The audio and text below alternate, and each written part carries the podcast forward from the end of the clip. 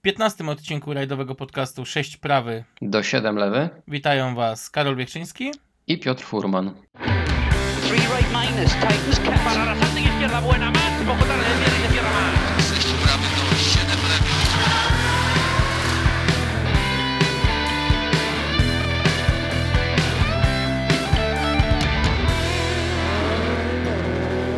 Ostatnio zapowiedzieliśmy niespodziankę, którą dla Was szykujemy.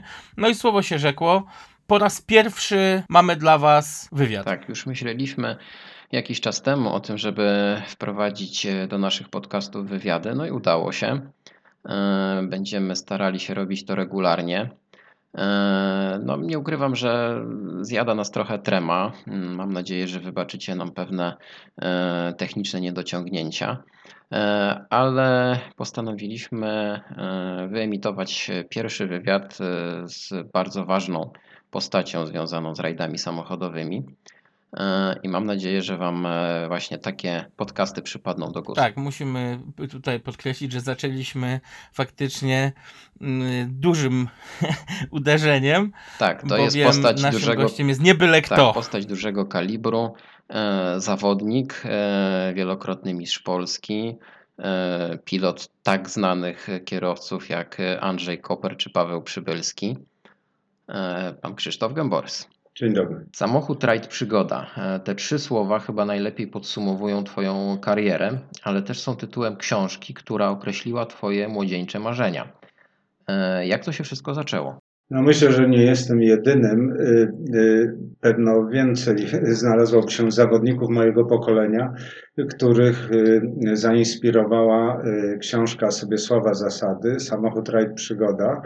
Y, Rzeczywiście y, y, ja nie miałem żadnych tradycji rodzinnych związanych ze sportem samochodowym.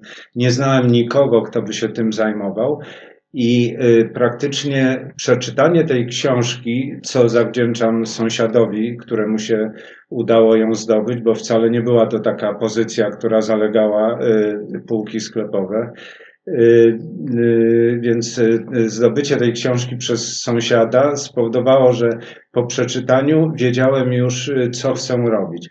Sobiesław Zasada był moim absolutnie pierwszym idolem, był motywacją, był inspiracją, był osobą, która y, no, pociągnęła mnie do tego sportu, do tego stopnia, że po przeczytaniu tej książki y, interesowałem się już wszystkim tym, co dalej robił Sobiesław Zasada, do tego stopnia, że y, kiedy mm, Zasada startował przykładowo w maratonie Londyn-Sydney, y, y, codziennie wychodziłem po południu kupować ekspres wieczorny, który w tym swoim popołudniowym wydaniu najświeższe wiadomości z- rajdu przekazywał. Było to jedyne możliwe dostępne źródło wiedzy o tym, y, co się dzieje na rajdzie. Y, I y, no tak już to zostało. Książka Samochód, rajd, przygoda, świetnie napisana. No, przeżywałem to, czułem to. Y, Jednocześnie marzyłem o tym, żeby przeżywać podobne przygody. Y, Dlatego mm, tak y, pokierowałem swoim życiem. Zrobiłem wiele w tym kierunku, żeby móc to robić. Na początku było to trochę abstrakcyjne, bo powiedzmy w połowie lat 70. y, no nie było łatwo rozpocząć y, przygodę z rajdami. Y, Ja też no, nie miałem szans na wsparcie rodziny finansowe, żeby rozpocząć. Musiałem przemyśleć, jak to zrobić. No, mimo wszystko spróbowałem. Tutaj też no taka e, ciekawostka, bo e, pierwszy mm, rajd w życiu, na którym wystartowałem, był to mm, Coyotes e, rajd Kupały. Komandorem tego rajdu był Stanisław Brzozowski, ówczesny no, bardzo znany pilot e, jeżdżący w OBR FSO, e, startujący również w Mistrzostwach Świata z wieloma bardzo dobrymi y, kierowcami. y, więc absolutnie autorytet. I y, niedługo po tym y, pierwszym, zresztą nieukończonym przeze mnie rajdzie, miałem okazję y, spotkać go w autobusie jadącym na Ursynów. No i to spotkanie, oczywiście do niego podszedłem, przedstawiłem się, powiedziałem, że brałem udział w rajdzie przez niego organizowanym. Mm, Zaczęliśmy rozmawiać, no i oczywiście jedno z moich pierwszych pytań to było, jak zrobić, żeby znaleźć się mniej więcej na jego miejscu, czyli y, dojść do takiej pozycji, w jakiej on był. No on, y, ponieważ y, był człowiekiem bardzo tak, no myślę, pragmatycznie myślącym, y, y, powiedział mi coś takiego, co y, no, na długo jakby utkwiło mi w pamięci.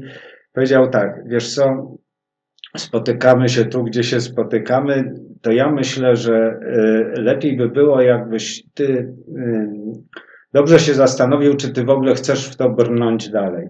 Szanse na to, żeby zrobić karierę w rajdach y, mm, są minimalne.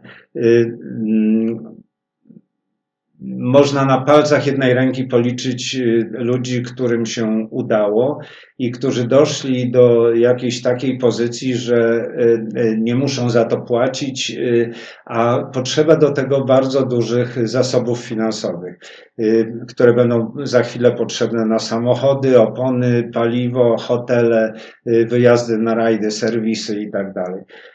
I jeżeli nie jesteś na to przygotowany, to lepiej zrezygnuj, nim się w to wciągniesz, y, ponieważ y, no, y, będzie to przysparzało wielu rozczarowań.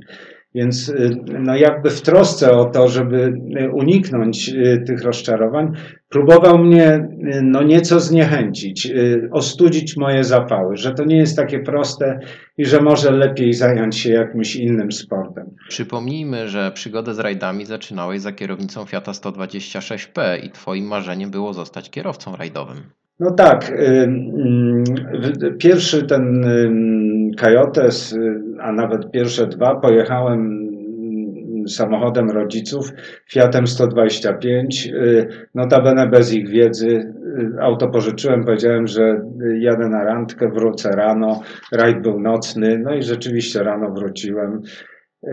I dopiero później przyznałem się, że to w ten sposób wykorzystywałem ich samochód. Y, Na trzeci rajd już pojechałem swoim właśnie maluchem, którego zacząłem przygotowywać do rajdu. Y, Tak jak powiedziałem, no, po tym spotkaniu ze Stasiem Brzozowskim, y, oczywiście miałem nieprzespaną noc, zastanawiałem się, co ja mam tak naprawdę zrobić. No, rozsądny człowiek, autorytet mówi mi coś takiego, no to może rzeczywiście jest to nie dla mnie. No ale jednak y, jestem na tyle y, osobą y, upartą i która jak raz sobie coś wymyśli, no to nie tak łatwo ją zniechęcić. Trudno, postanowiłem, że będę się uczył na własnych błędach i że mimo wszystko spróbuję. Najwyżej zaliczę te rozczarowania, o których on mówił. No i y, mm, postanowiłem, że jednak będę jeździł. Oczywiście y, marzyła mi się wyłącznie kariera kierowcy w tamtym czasie. O pilotowaniu nie miałem żadnego pojęcia. y, Raczej y, to były doświadczenia z ludźmi, z którymi jeździłem i, i jakby praktycznie doświadczałem tego, co jest mi potrzebne, jaka informacja ze strony pilota. Y, Wtedy w Kajotesach to jeszcze to, to, to byli koledzy z łapanki brani na, na, na te rajdy. Y, No później, kiedy zaczęły się już, y, kiedy zdobyłem pierwszą licencję, czyli tą R2 i zacząłem jeździć w rajdach okręgowych, y, no większe mm, jakby wymagania były ze strony pilota. Niedługo później zacząłem jeździć z, z kimś, kogo znałem tak nieco towarzysko na jakiejś imprezie. Spotkaliśmy się i, i on opowiadał o jakichś swoich wcześniejszych doświadczeniach, kiedy był pilotem mm, jakiegoś tam kierowcy. Nawet nie pamiętam nazwiska. Chyba wielkich wyników tam nie było, niemniej jednak jeździli. ale zawsze to było tak przedstawiane. On z dumą mi to opowiadał, jak jeździł samochodem BMW, no co wtedy 2.2 Ti, no to w ogóle się, to, to było coś niewyobrażalnego, że, że takim autem można jeździć. No i on z pozycji tego pilota takiego BMW 2.2 Ti miał za chwilę wsiąść do mnie. No i wsiadł do małego Fiata, więc tak z początku, no tak z rezerwą do tego podchodził, ale kiedy udało nam się wygrać odcinek specjalny na, na rajdzie okręgowym tym małym Fiatem w pokonanym polu, zostawiając na przykład Ryśka Granicę startującego Fiatem 125, a, a był to ówczesny chyba wicemistrz Polski w tej klasie, no to no, nabrał respektu, z czasem uwierzył w mój talent i, no i był absolutnie oddanym pilotem i, i bardzo angażującym się. I nawet ciekawostka, że kiedy dowiedział się, że będę teraz pilotem, no to nie chciał w to wierzyć, próbował pracować za granicą, żeby pozyskać budżet, żeby sfinansować mi auto, żebym mógł dalej jeździć. No widocznie jakiś tam talent wykazywałem, no obiektywnie potencjał był, ale dość szybko przekonałem się, że to jest dużo za mało, żeby żeby w sporcie samochodowym osiągać wyniki, że trzeba to podeprzeć jeszcze innymi argumentami. No wśród nich oczywiście budżet. I to spowodowało, że tak długo jak długo mogłem ciągnąć za swoje pieniądze tą umowną karierę sportową, robiłem to. No ale po drodze napotykałem kolejne bariery finansowe. Starając się jak najwięcej temu podporządkować, również układałem tak swoje życie zawodowe, żeby było mnie na to stać, ponieważ moją pierwszą pracą była praca handlowca w centrali handlu zagranicznego okej, okay, zarabiałem już jakieś pieniądze, no ale szybko się zorientowałem, że dużo za małe na to, żeby ścigać się w rajdach. W związku z tym szukałem innych zajęć. Zatrudniłem się w ambasadzie japońskiej i zacząłem zarabiać większe pieniądze i rzeczywiście już może na pierwsze rajdy było mnie stać, no ale pojawił się inny problem. W ambasadzie japońskiej miałem pięć dni urlopu na rok to nie wystarczało na zaliczenie jednego rajdu do Mistrzostw Polski, gdzie trzeba było na minimum tydzień pojechać. Więc no, też się to ze sobą kłóciło. W związku z tym zrezygnowałem z pracy w ambasadzie japońskiej, wyjechałem za granicę, pracowałem w Szwecji, żeby zarobić na kolejny sezon. Pracując tam, każdą dniówkę przeliczałem na pasy, kaski i wszystko to, co będę potrzebował na kolejny sezon. No i tak też zebrałem to, zacząłem startować. No, były jakieś wyniki, no ale znowu doszedłem do jakiejś granicy, gdzie nie byłem w stanie poprawiać wyników sportowych, nie mając jeszcze większego budżetu i wsparcia finansowego. Więc w pewnym momencie podjąłem decyzję, że sprzedają rajdówkę, sprzedają treningówkę. Kupiłem za to wtryskarkę, kupiłem, zrobiłem formy, zacząłem produkować jakieś tam rzeczy z plastiku i zarabiać na tym pieniądze. Było lepiej, no ale nie miałem mojego sprzętu rajdowego. No i żeby nie tracić jakby kontaktu ze sportem, po raz pierwszy spróbowałem na prawym fotelu. To, że w ogóle jestem w stanie to robić, pokazał sezon, w którym z Tomkiem Kinklem startowałem. W, był to mój pierwszy sezon w Mistrzostwach Polski. On wniósł niejako do wspólnego budżetu jeden samochód rajdowy, ja drugi i auta oba przygotowywaliśmy. Jeden służył za treningówkę, drugi był naszą rajdówką. No i tak jeździliśmy. Założenie było nawet takie, że będziemy się wymieniać za kierownicą. Wtedy to było możliwe, y, więc każdy mógł tam kilka OS-ów pojechać. Y, y, Był jakiś plan na to, ale wtedy właśnie po raz pierwszy usiadłem na prawym fotelu. Nigdy nie zapomnę doświadczeń z rajdu Elmot, pierwszy, na którym się pojawiliśmy i pierwszy, który przyszło mi opisywać. Y, No, po niedługim czasie poczułem się bardzo źle. Y, Kierowca, z którym jechałem, no też y, korzystał z okazji pojeżdżenia sobie po krętych drogach, więc robił co mógł, żeby mnie przestraszyć, żeby mi pokazać, jak on świetnie potrafi jeździć. I wszystko to razem wytwarzało taką atmosferę, w której tak do końca wcale się dobrze nie czułem. I wtedy myślałem, że jednak to pilotowanie nie jest dla mnie. Ale tak było tylko ten, y, na początku tego treningu. Y, W miarę jak oswoiłem się z tym, y, w miarę jak już zaczęło mi to łatwiej przychodzić. Y, I skończyły się też y, te mm, dolegliwości związane z y, takim no, pierwszym pojawieniem się w górach, y, y, po krętych drogach, gdzie jeszcze cały czas y, y, muszę ćwiczyć y, błędnik, y, czytając y, opisy.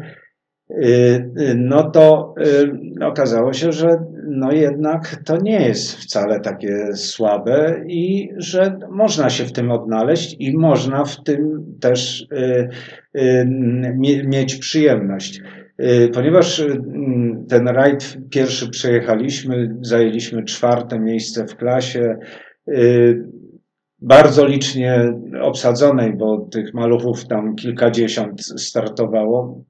Y, y, Było to całkiem niezłym wynikiem, a biorąc pod uwagę, że jechaliśmy praktycznie cały rajd, a już na pewno wszystkie OS-y bez drugiego biegu, y, ponieważ na pierwszej dojazdówce przed pierwszym OS-em, a była to dojazdówka przez Złoty Las, szutrowy odcinek, samochód był dość nisko ustawiony, uderzyliśmy gdzieś spodem i y, mm, okazało się, że tracimy drugi bieg. I y, cały rajd w górach, jadąc maluchem, autem bardzo słabym, bez drugiego biegu, no można sobie wyobrazić, że y, y, nie, nie było to łatwe.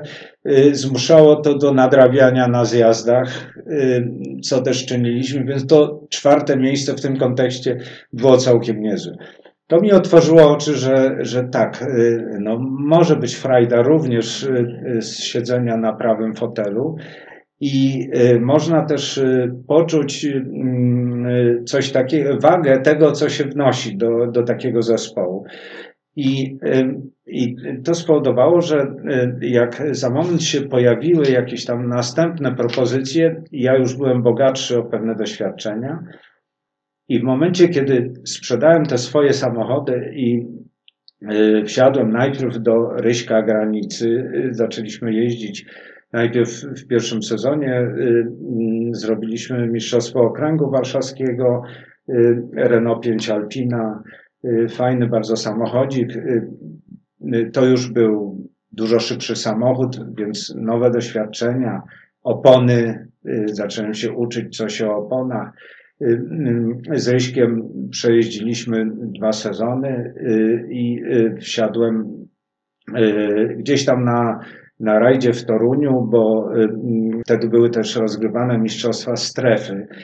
Mniej więcej jedna trzecia Polski ścigała się w takiej strefie. Jeden z rajdów tej naszej strefy mm, odbywał się w Toruniu. Na ten rajd do Torunia przyjechał Andrzej Klejna. Tam się poznaliśmy. mm, No i okazało się, że, że tak, Andrzej bardzo potrzebuje pilota, y, ma y, pomysł na, na jeżdżenie dalej y, w Mistrzostwach Polski.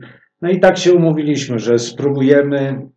Y, Pojechałem do niego, wystartowaliśmy najpierw na jakimś rajdzie mm, w Olsztynie.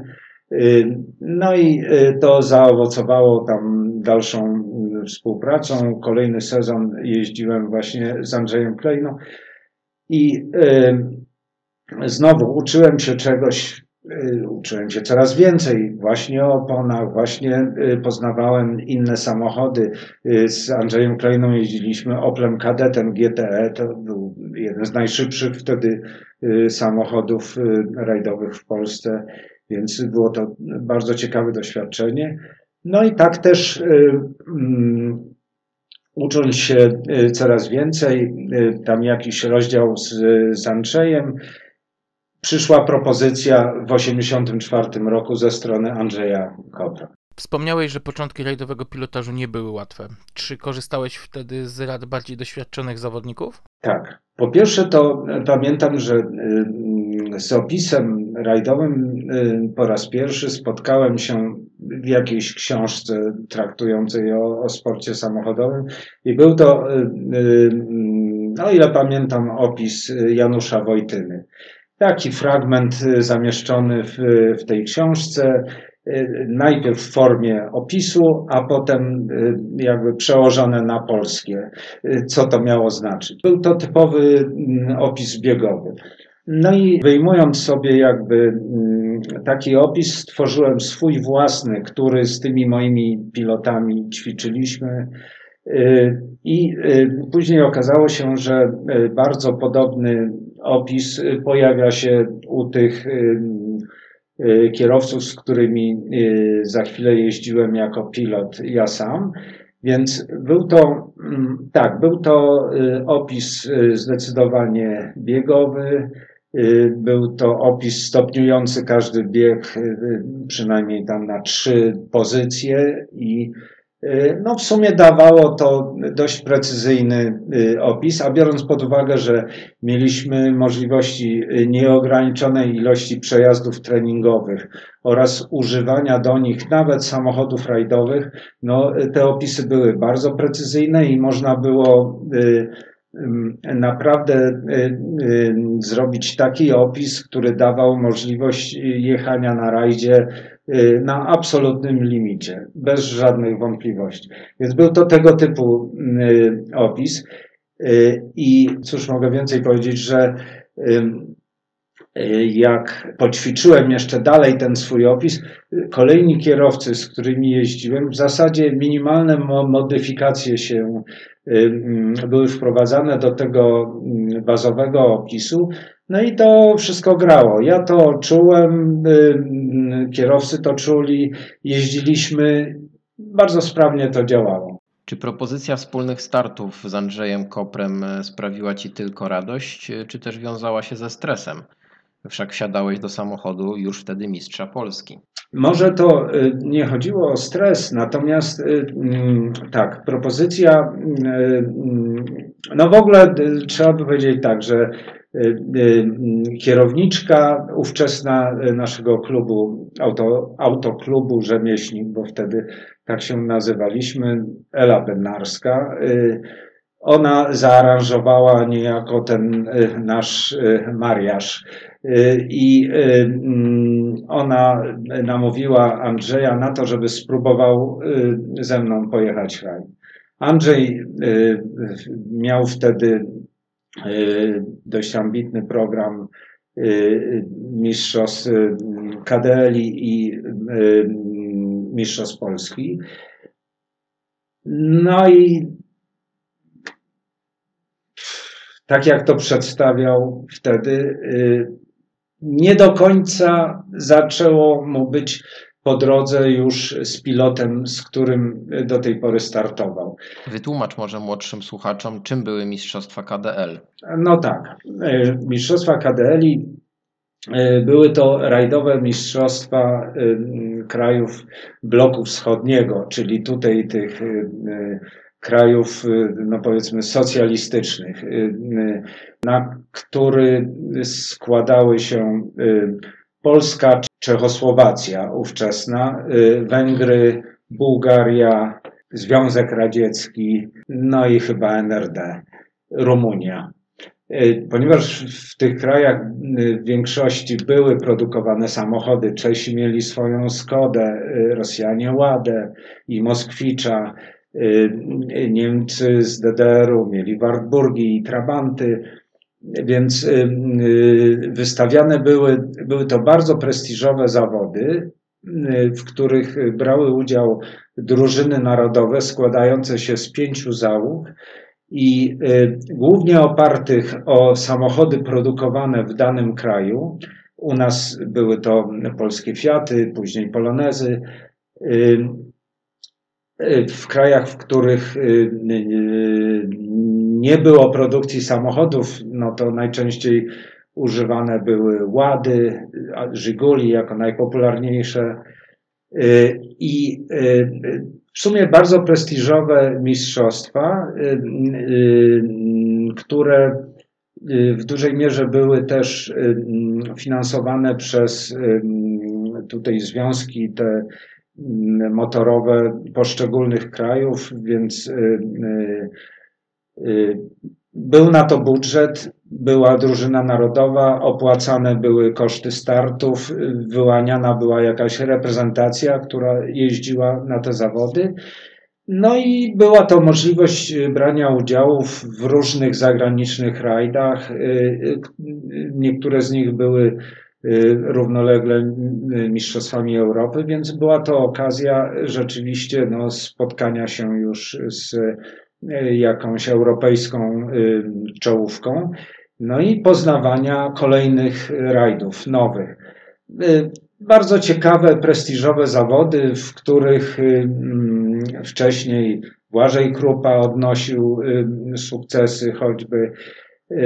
No i w tym 1984 roku pojawiła się możliwość jeżdżenia właśnie tych mistrzostw KDL Y, jak również y, mm, Mistrzostw Polski. Z Andrzejem pojechałem na pierwszy rajd, bo to nawet było tak, że y, pierwszym rajdem w sezonie był rajd zimowy, na którym Andrzej startował z innym zawodnikiem. Ja startowałem też z jakimś innym zawodnikiem, chyba z Grześkiem Malinowskim. No i dopiero po tym rajdzie, gdzie Andrzej zajął chyba drugie miejsce, przyszła ta propozycja, żebyśmy dalej y, jeździli wspólnie. Tak jak mówiłem, zaaranżowane przez tą Elę Benarską, kierowniczkę biura naszego klubu. I y, pojechaliśmy, pierwszym rajdem był rajd y, krakowski. Oczywiście, może nie był to taki stres, aczkolwiek y, było to mm, y, no, dla mnie coś nowego. Sam byłem ciekaw, jak to się uda, jak to się sprawdzi, na ile my się dotrzemy, na ile będziemy do siebie pasować. No i okazało się, że y, mm, sportowo idealnie to zatrybiło, mimo tego, że nie był to dla nas łatwy rajd, bo musieliśmy wystartować innym samochodem niż jeździliśmy pozostałe e, rajdy i to auto, którym jechaliśmy, no może nie było tak bardzo mocne. Chyba robiąc co można, wystarczyło na zajęcie trzeciego miejsca. Przypomnijmy, że wtedy Andrzej Koper startował w Mistrzostwach Polski Renault 5. Tak, to było Renault 5 Alpina. Wtedy kupił właśnie taki samochód od Zbyszka Bieniewskiego Y, taką y, czerwoną Renault 5 Alpina i, i tym samochodem wystartowaliśmy na tym y, rajdzie krakowskim. Jechaliśmy to, co można było tym autem, wystarczyło to na trzecie miejsce w generalce. Z tego co pamiętam, wygrał Marian Bublewicz, drugi był Wiktor Polak. I ponieważ ta nasza współpraca przebiegła bardzo dobrze, Y, za chwilę zdecydowaliśmy, jeździmy dalej, y, kolejny rajd. Finał był taki, że w tym 1984 roku, jeżdżąc Renault 5 Alpina, y, grupy A w KDL-ach i mm, grupą B w Mistrzostwach Polski, mm, udało się wygrać zarówno y, Mistrzostwo Polski w generalce, jak i to Mistrzostwo KDL. I y, no, był to duży sukces, y, który otworzył, że tak powiem, możliwości dalszego jeżdżenia za granicą, a także spowodował, że na kolejny sezon Andrzej dostał nowy samochód. Z Renault 5 szybko przesiedliście się do profesjonalnego Renault 11 Turbo. Mm, Wasz debiut miał miejsce na Słowenii w bardzo trudnej rundzie Mistrzostw Europy, rajdzie Saturnus. E, Zdaje się, że mieliście tam e, dużo przygód. Mm, Opowiedz trochę o tym. Czasy były takie, że jeżdżąc e, rajdy m, za granicą, a szczególnie e, wyjeżdżając do tak zwanej strefy dolarowej, e, czyli tam, gdzie e, e, nasza złotówka była niewymienialna, e, m, no, trze- trzeba było się niejako zderzyć z m, dużą różnicą w kosztach choćby paliwa. I w związku z tym wszyscy kombinowali tak, żeby zabrać z Polski maksymalnie dużo paliwa, ile się da. My na te potrzeby mieliśmy nawet w swoim czasie porobione dodatkowe zbiorniki w busach. Mieliśmy y, nawet y, kiedyś tam zbiorniki podczepiane pod y, lawetę, żeby przewieźć jak najwięcej paliwa. No i y, również robiliśmy to tak, że y, rajdówka była pod korek też y, takim paliwem tankowana, ale nie było to paliwo do używania w tejże rajdówce, tylko do tego, żeby je spuścić, a użyć je na, do treningówki, na zapoznanie z trasą. Natomiast na sam rajd używało się tam jakieś maksymalnie dobre już jeśli nie sportowe, to przynajmniej y, takie y, paliwo, tam powiedzmy 98 oktan dostępne w, w danym kraju. I y, wtedy w- Słowenii po już ty- tym pierwszym zapoznaniu z trasą, kiedy mieliśmy opisanych kilka odcinków, również y, tych w okolicach Portoroż, bo to już było wtedy, kiedy zjechaliśmy mm, do Portoroż, czyli tam na, na wybrzeże Adriatyku. Zresztą w, w Portoroż była y, meta rajdu, y, meta etapu i w okolicach Portoroż rozgrywany był zawsze drugi etap tego rajdu. Serwis miał za zadanie spuścić paliwo z rajdówki, którą po raz pierwszy chcieliśmy spróbować. No i tak też to zrobili. No, e, paliwo zostało spuszczone, auto zatankowane porządnym paliwem, można jechać. Pojechaliśmy mniej więcej tam, nie wiem, z nie dalej jak 10 kilometrów do e, najbliższego, do startu najbliższego OS-u, y, który mieliśmy opisany i zaczęliśmy jechać ten odcinek. Po kilku kilometrach okazało się, że spod maski wydobywa się dym. Stanęliśmy, maska w górę, w tym momencie płomień ogromny, y, y, więc no jedno, co można było na szybko zrobić, zamknąć maskę, żeby to próbować zdusić, no i natychmiast y, gaśnicę y, i próbowaliśmy gaśnicami gasić. No, ważne jeszcze, żeby wiedzieć, y, Gans nowy samochód, auto y, y, pachnące nowością, niepróbowane, które w tym momencie miało te kilkanaście kilometrów dosłownie przejechane i nagle coś takiego się pali. Przez głowę przechodziły najgorsze myśli. Wszyscy mieli w pamięci wypadek Błażeja Krupy, który y, w Renault 5 Turbo, kiedy przewrócił się do rowu na rajdzie Dunaju, y, auto, y, które cały czas y, ciśnieniowa pompa podawała paliwo, było nie do zgaszenia i no niestety nie udało się uratować samochodu i ten świetny samochód niestety został tam wtedy zniszczony, spłonął. Y, Więc y, mając to w pamięci, y, no wydawało się, że, że no niestety, no niewiele tu się da zrobić. Zużyliśmy dwie gaśnice, które mieliśmy w aucie. Nie pomogło, dalej płonie. Mm, Zobaczyłem, że jest w pobliżu jakaś, jakieś zabudowania, winnica, ogólnie to, to szczęście, że to było gdzieś tam w pobliżu, bo droga wcześniej była zupełnie y, pusta i niczego przy niej nie było. Pobiegłem tam, y, y, prosząc tych ludzi, że może mają jeszcze jakiś sprzęt gaśniczy. No nie mieli niczego poza wiadrem z wodą, więc złapałem wiadro z wodą, szybko na górę. Andrzej otwierał maskę, leliśmy y, wodę. Y, Ja zbiegałem znowu na dół.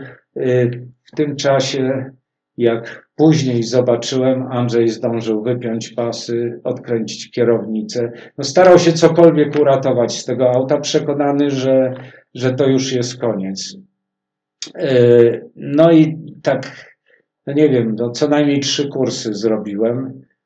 No i jakimś dzikim fartem okazało się, że jednak ten samochód zgasł, y, że y, owszem, y, na białej masce wypalona czarna taka plama, ponieważ ta temperatura, która tam od spodu była, zniszczyła całkowicie lakier. Y, Po otwarciu wypalone wszystkie y, kable, y, te y, takie rury y, y, doprowadzające powietrze do turbiny i tak dalej, i tak dalej. No to wszystko poniszczone, no i duży kłopot z tym związany.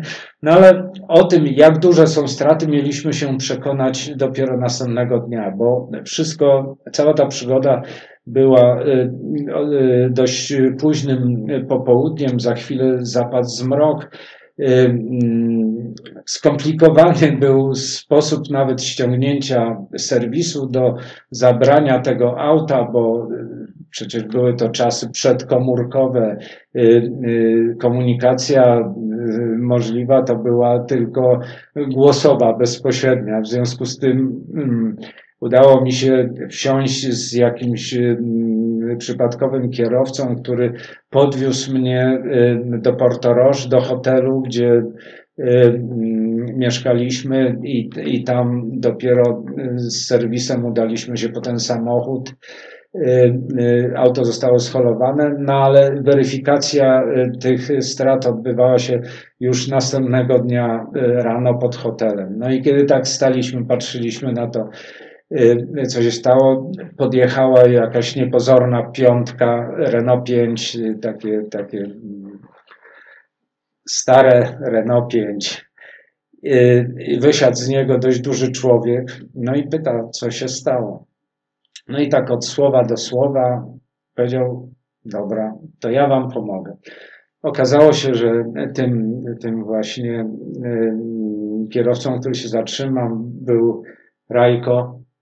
Jak on się przypomina, nazwisko nazywał, bo ja już y, kra... Z tego co udało nam się ustalić, Rajko Kraszna, Rajko Kraszna, kierowca tak. rajdowy. Tak. No i tutaj też no, niesamowity przypadek, że y, człowiek, który akurat tędy przejeżdżał, y, po pierwsze, y, y, świetnie czuł sytuację, która, która nas doświadczyła.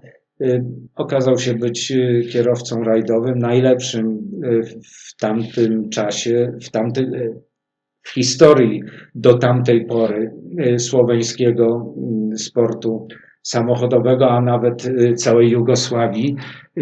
W przeszłości jeździł Sabem, startował nawet w rajdzie Monte Carlo i z tego, co się od niego dowiedziałem, miał nawet propozycję mm, jeżdżenia w zespole fabrycznym y, Saba, ale w związku z tym, że wiązało się to z koniecznością przeprowadzki do y, mm, Skandynawii, no, y, żona y, niezbyt y, mm, chętna, niezbyt otwarta na to, zniechęciła go i w efekcie nie- załapał się do tego zespołu fabrycznego, a miał na to realne szanse. W każdym bądź razie sportowiec, również bramkarz lokalnej drużyny, czujący sytuację. On wziął sprawy w swoje ręce.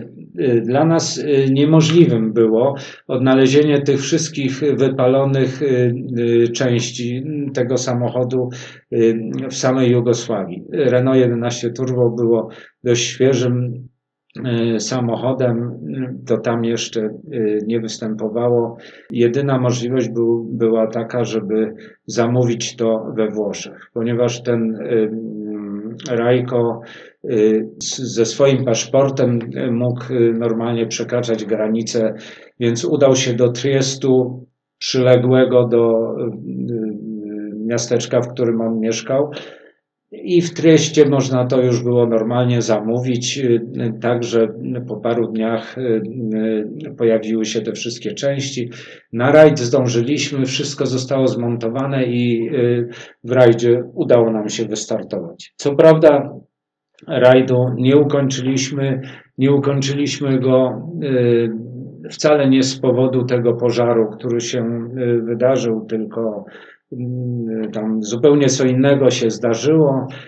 No ale to już inna historia. No. Rajd Saturnus udało Wam się wygrać za trzecim podejściem. E, Sukces odnieśliście w 1987 roku i udowodniliście tym samym, że trzeba będzie z Wami się liczyć w Europie. No więc tak, w tym y, y, pierwszym starcie na Saturnusie rzeczywiście pomoc tych Słoweńców przed rajdem również spowodowała, że, że bardzo się tak y, zakomplowaliśmy i no i oni nam chcieli również na rajdzie pomagać. Tylko, że wtedy się y, mm, umówiliśmy tak, że jedziemy ten pierwszy etap y, w Lublianie, która była oddalona o około tam 100 kilometrów od, y, od y, tego miejsca, ale natomiast, na, że na drugi etap oni nam będą y, tutaj y, dodatkowo wsparcie robić serwisowe i takie, y, no, wszelakie powiedzmy, mm, podczas całego tego drugiego etapu. Umówiliśmy się gdzieś tam już, jak, jak kończył się ten pierwszy etap, po drodze oni na nas czekali. Niestety my do tego miejsca już nie dojechaliśmy. Kolejny rajd, y, rok później, y, lepiej się przygotowaliśmy. Samochód wydawało się, że jest lepiej przygotowany, ale niestety ukręciliśmy półoś y, już tam, nie wiem, na trzecim czy czwartym OS-ie. Więc znowu straszny zawód i, i ci nasi słoweńscy przyjaciele nie mogli odżałować, że nie jedziemy dalej. W międzyczasie, ponieważ oni y, tworzyli również, y, mieli y, taki swój klub y, AMTK Koper. Nomen omen Koper, ponieważ Koper jest to miasto, portowe miasto y, właśnie w Słowenii, y, w okolicach granicy z Włochami i właśnie Triestem. I y, y, ten Automoto Klub y, Koper za chwilę otoczył nas taką pełną opieką. No i również mm, wciągnęli nas na listę honorowych członków tego klubu, więc tak, no, można powiedzieć, że Koper się też, całe miasto Koper się identyfikowało y, y, tutaj z naszą załogą i, i kibicowało nam. Tym bardziej szkoda było, że w tym drugim rajdzie, no niestety znowu zbyt daleko nie dojechaliśmy. Ale te wszystkie doświadczenia zebrane podczas y, dwóch pierwszych startów zaowocowały za trzecim razem, kiedy szczęście zaczęło nam y, wreszcie dopisywać i to inni mieli przygody, a, a my jechaliśmy cały czas y, do przodu y, skutecznie i już gdzieś w połowie drugiego etapu udało nam się wyjść na prowadzenie, i którego do końca nie oddaliśmy. No i wygraliśmy pierwszy w życiu rajd do Mistrzostw Europy. Wygraliśmy mm, rajd jako Polacy, co było też wydarzeniem już od wielu lat y, y, bez precedensu, bo ostatnią osobą, która wygrywała y, rajd Mistrzostw Europy to chyba był Andrzej Jaroszewicz w latach 70. Abartem. No i tutaj już wiele lat później udaje nam się coś takiego zrobić, więc no było to wydarzenie, które no chyba od biło się większym echem w mediach zagranicznych niż polskich. Nie wiem dlaczego, ale satysfakcja niejako była duża.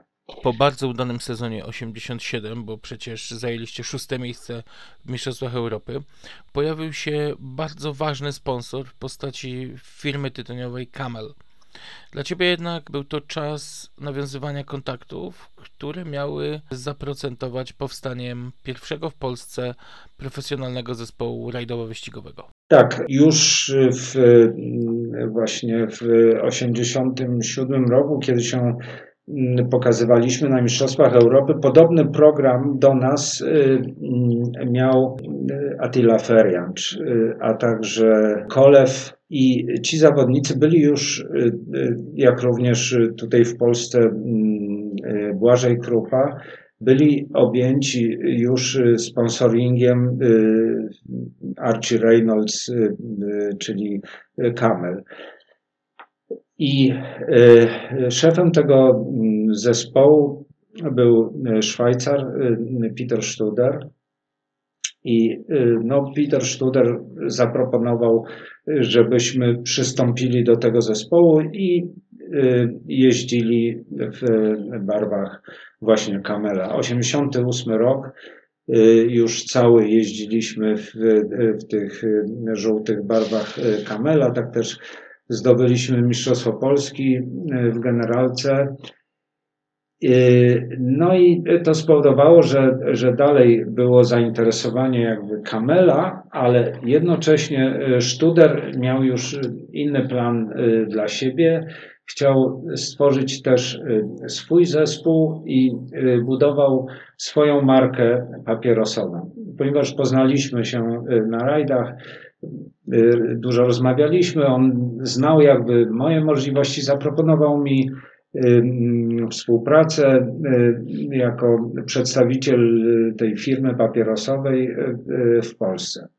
No i zacząłem na początku sprzedawać papierosy Texas w Peweksie i tam kilka innych marek papierosów, Chelsea, Manhattan, w, w Baltonie i, i Polferis. Y, także y, jeździłem po Polsce, sprzedawałem papierosy do tych oddziałów y, Peweksu i, i Baltony.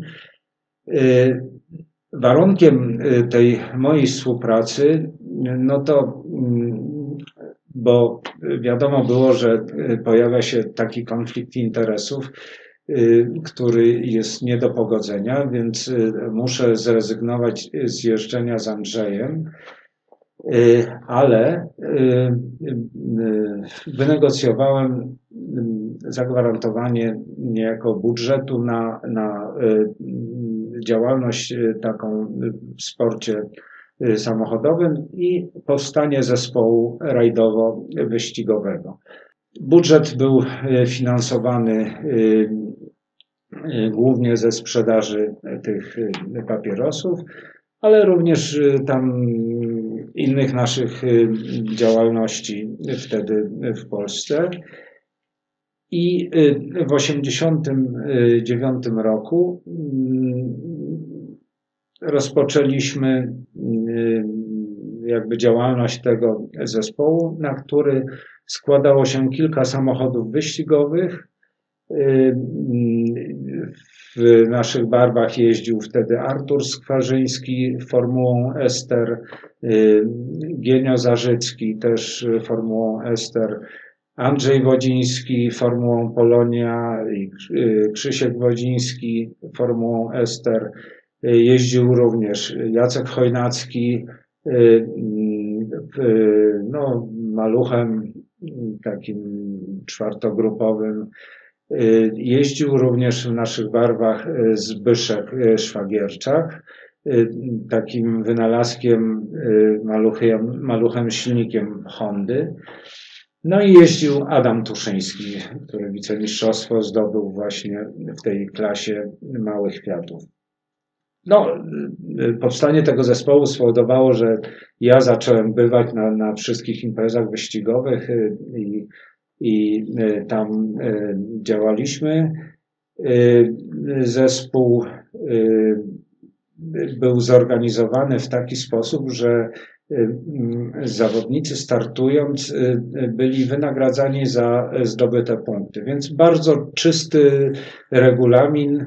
No i po raz pierwszy w Polsce ktoś płacił pieniądze za wyniki, co było też swego rodzaju ewenementem. No i myślę, że ci, ci, wszyscy zawodnicy, którzy byli w to zaangażowani po dziś dzień, to wspominają jako najlepszy czas w ich y, karierach sportowych, no bo y, niezależnie od jakichś tam form sponsoringu, no to czegoś takiego jeszcze nie było.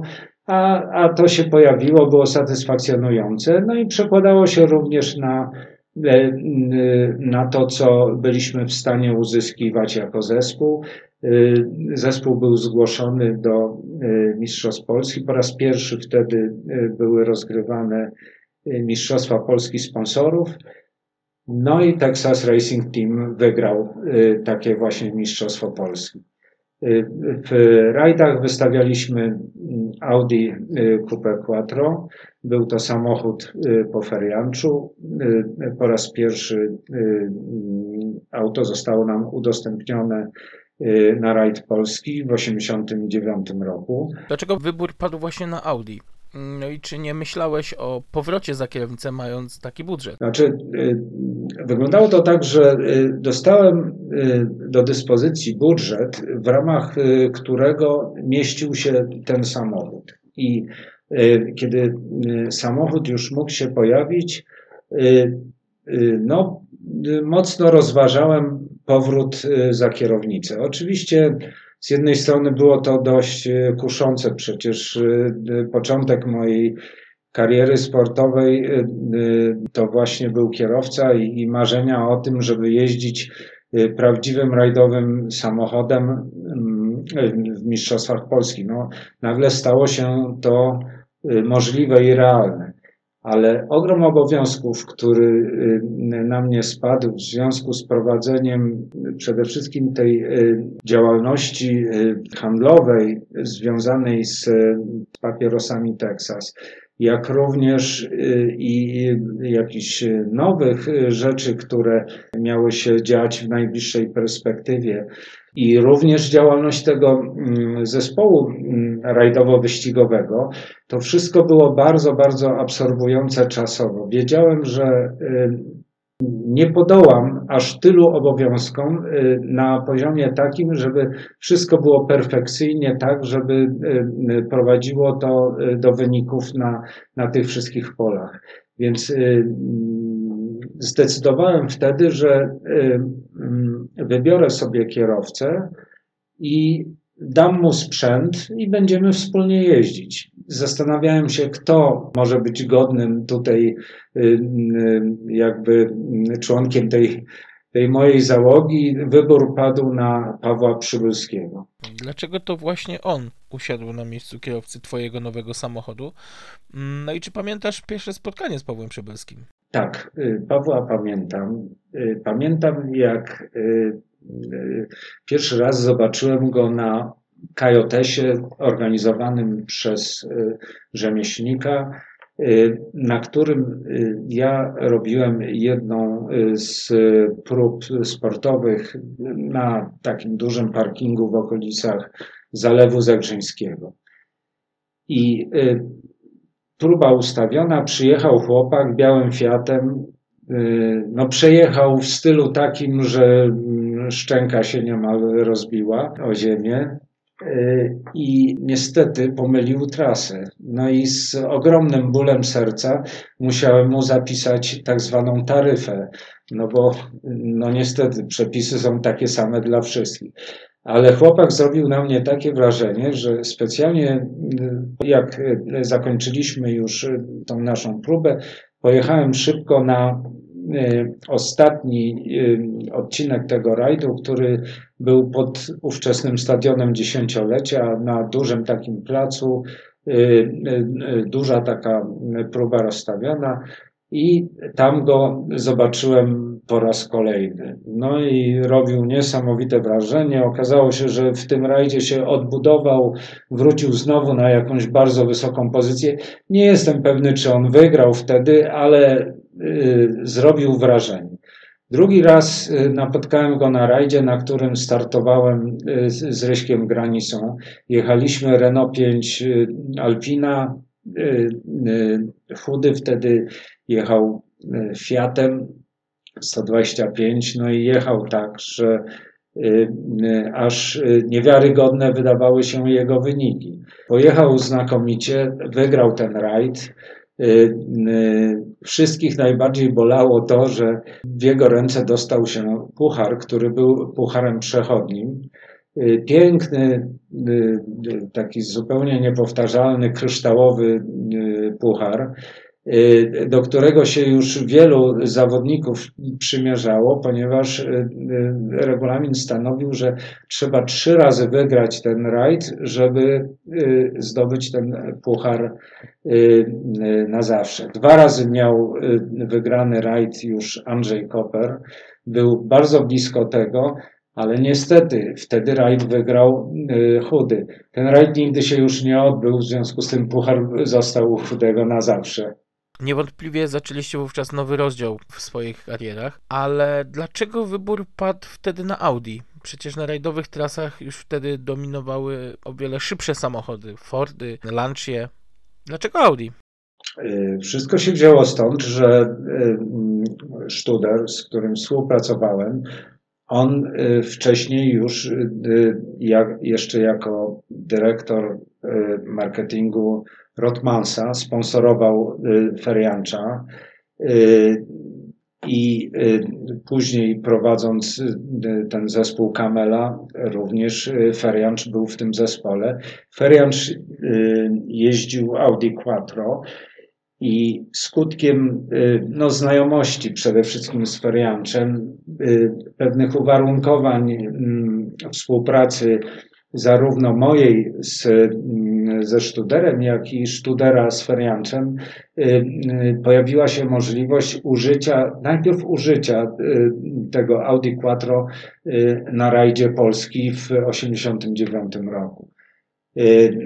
Kiedy ten rajd zaliczyliśmy, no, pomysł był, żeby to przedłużyć, więc auto zostało kupione.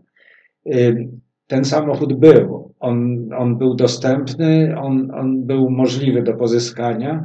No i jeszcze wtedy, to w tym 89 roku, to był chyba najlepszy samochód rajdowy w Polsce, y, jaki był.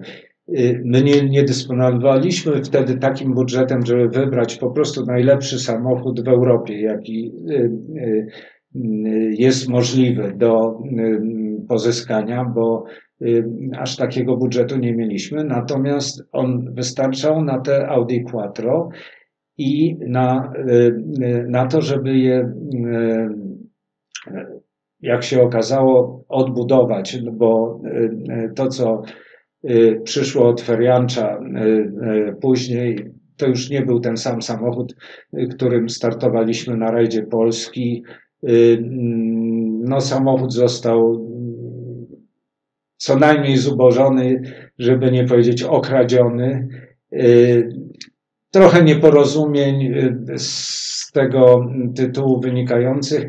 Y, niemniej jednak zakupy w Ingolstadt w dziale sportu Audi przywróciły blask jeszcze temu samochodowi na tyle, że mogliśmy nim startować w kolejnych sezonach 90 i 91.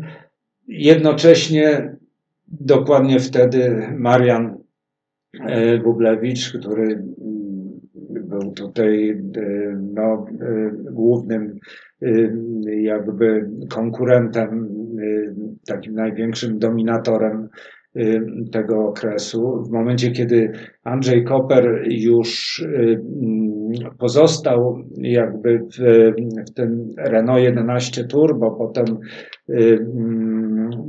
zmienił auto na Golfa GTI.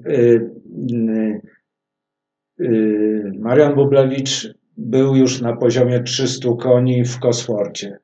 W związku z tym E, mimo że e, jeszcze w 1989 roku e, w stosunku do Mazdy 323 Mariana dysponowaliśmy w miarę konkurencyjnym autem, no to już później do tego 300-konnego Coswortha, no, no niestety troszkę odstawaliśmy. No niemniej jednak y, y, y, wspominam te y, nasze starty Audi Quattro jako y, y, no, bardzo, bardzo fajne, dające dużo satysfakcji. Ten samochód był niemalże niezniszczalny, jeżeli tylko silnik y, wytrzymywał, jeśli my mu krzywdy nie robiliśmy, tak jak choćby używając niewłaściwe paliwo, to, y, to samochód był naprawdę niezawodny, a cała jego konstrukcja, zawieszenie oparte na, na tej dawnej B-grupie, sprzęgło z dawnej B-grupy, skrzynia biegów, to były takie elementy, które były w tym samochodzie niezniszczalne i to umożliwiało naprawdę bardzo szybką jazdę, nie bacząc na dziury, nierówności. Można było ciąć zakręty, byle tylko tam no, nie trafić w nic grubego. I samochód był całkiem sprawny. W 1991 roku otarliście się o tytuł Mistrza Polski w klasyfikacji generalnej. Tytuł jednak wywalczyli Bublewicz z Rzeszkowskim. To była wtedy dość kontrowersyjna sytuacja. Tak, to prawda. Sen był kontrowersyjny i, i kontrowersje do dziś nie zostały w pełni wyjaśnione. Wszystko polegało na tym, że jednym z rajdów w cyklu Mistrzostw Polski był rajd festiwalowy w Opolu. Wystartowaliśmy w tym rajdzie. Mieliśmy tam swoje problemy techniczne, natomiast najgorsze, co się zdarzyło na tym rajdzie, no to już na pierwszym OS-ie miał miejsce śmiertelny wypadek, w którym zginął pilot jednej z załóg i tak naprawdę organizatorzy nie bardzo wiedzieli, co dalej z tym rajdem począć. Ogólnie rajd był obiektywnie słaby. Jego słabość polegała na różnych niedociągnięciach organizacyjnych. No i, i, i tak naprawdę w takiej formie, w jakiej był wtedy ten rajd, no niekoniecznie on, że tak powiem, pasował do, do rangi eliminacji Mistrzostw Polski. Wszystkie te sytuacje spowodowały, że rajd został jakby rozegrany na mniejszej ilości odcinków, został w pewnym momencie przerwany i decyzją Głównej Komisji Sportu Samochodowego komunikatu, który był wydany po tym rajdzie, wyniki tego rajdu miały nie być liczone do łącznej klasyfikacji Mistrzostw Polski. I taka sytuacja trwała od zakończenia tego rajdu aż do ostatniej eliminacji, którą był rajd karkonoski. I kiedy okazało się, że Marian Bublewicz nie kończy rajdu karkonoskiego, to my, pomimo przygód wszystkich, które mieliśmy, awarii technicznych i jakichś tam swoich problemów, jednak kończąc ten rajd, punktowo wychodziliśmy na, na prowadzenie w Mistrzostwach Polski. Tak naprawdę powinniśmy wtedy wygrać nasze pierwsze Mistrzostwo Polski w klasyfikacji generalnej. To, że, to, że tego nie doświadczyliśmy, polega na tym, że Główna Komisja Sportu Samochodowego przywróciła jednak punkty za ten nieszczęsny rajd festiwalowy. I w momencie, kiedy Marian wygrywał rajd festiwalowy, a drugi na nim był Marek Gieruszczak, to to powodowało, że nagle my z pierwszego miejsca spadaliśmy na trzecie. Napisałem protest, który do dziś dnia nie został rozpatrzony. nie wiem, może zabrakło trochę uporów w, jakby w walce o to, co nam się tak naprawdę należało.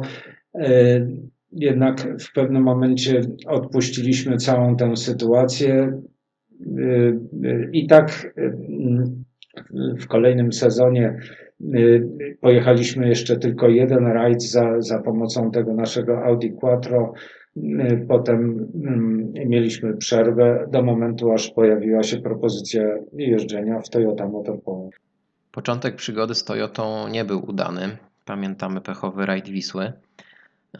W 1993 roku e, doszło do wypadku Mariana Bublewicza i w tak tragicznych okolicznościach tracicie swojego najgroźniejszego rywala. E, jak wspominasz te dwa lata w zespole Toyota Motor Poland? To może ja cofnę się jeszcze do, do czasów, kiedy jeździłem z Andrzejem e, Koprem, dlatego że od momentu, jak zacząłem jeździć z Andrzejem, to zawsze naszym największym rywalem w walce o y, Mistrzostwo Polski był Marian Bubleń. Był to taki no, odwieczny nasz rywal. Y, to był rywal zarówno tutaj w Polsce, jak i y, gdziekolwiek na KDL-ach się spotykaliśmy. Też tam rywalem naszym zawsze największym był Marian. I ta rywalizacja w latach 80., y, kiedy mm, w sumie przez pięć sezonów się miałem okazję ścigać y, y, tutaj w załodze z Andrzejem i, i największym rywalem był zawsze Marian Bublewicz. Zaowocowała trzema tytułami mistrza Polski w generalce, więc jakby byłem mm, przyzwyczajony do tej walki z, z Marianem Wuglewiczem był to no, zawsze najważniejszy rywal. I kiedy zaczął się już ten nowy rozdział, zaczęliśmy jeździć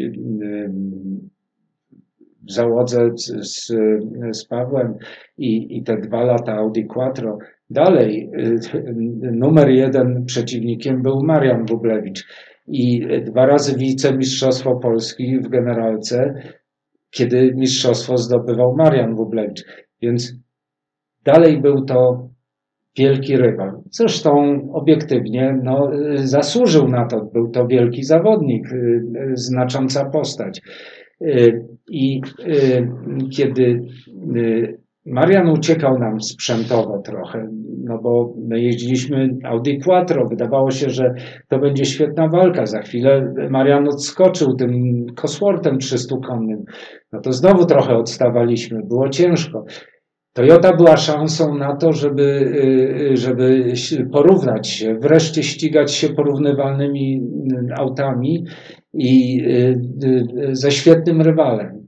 Więc ta perspektywa, oczywiście po tych początkach e, tego 92 mm, roku, e, dwa takie kontrolne starty na przetarcie się Toyotą, no to takie pierwsze koty za płoty. No i wreszcie przyszedł ten rajd zimowy, który rozpoczynał pierwszy pełny sezon Mistrzostw Polski, w których chcieliśmy się tak naprawdę zmierzyć e, z Marianem. No i no niestety, no, no strasznie pechowo się to ułożyło. E, tragiczny ten e, jego wypadek. No, straciliśmy rywala, ale też i kolegę świetnego, kumpla, świetnego zawodnika. No, wprost nieodżałowana strata. E, życie jednak trwa dalej. E, rajdowe Mistrzostwa Polski w 1993 roku należały bezsprzecznie do Was. E, rywalizowaliście z kolegą zespołowym Markiem Gieruszczakiem. Czy Marek wtedy był rywalem na skalę Waszych możliwości, czy raczej ten tytuł udało Wam się zdobyć łatwiej niż się spodziewaliście? Marek Gieruszczak był bardzo szybkim zawodnikiem, obiektywnie. Miał też bardzo mocną już pozycję w Toyocie on y, jakby rozpoczął współpracę z Toyotą. On pierwszy miał y, Toyotę Celikę y, i Toyota zaczęła go sponsorować.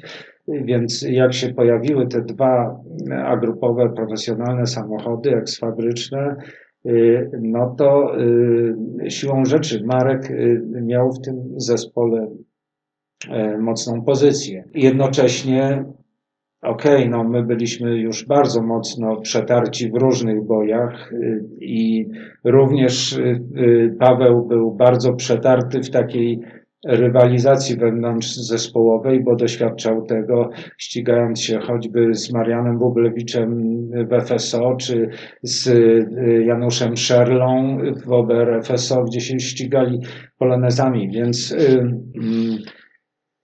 Mieliśmy już jakby swoje czucie tego, jak tam się należy zachować i co należy robić.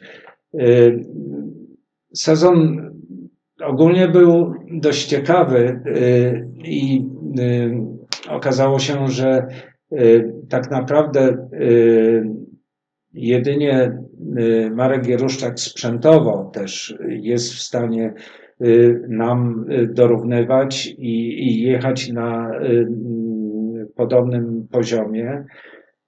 Y, no niestety strata Mariana zubożyła tak bardzo wtedy y, tą stawkę y, zawodników. Marek był szybki, ale jemu brakowało trochę takiego doświadczenia. On był szybki, on starał się być bardzo szybki, czasem starał się za bardzo.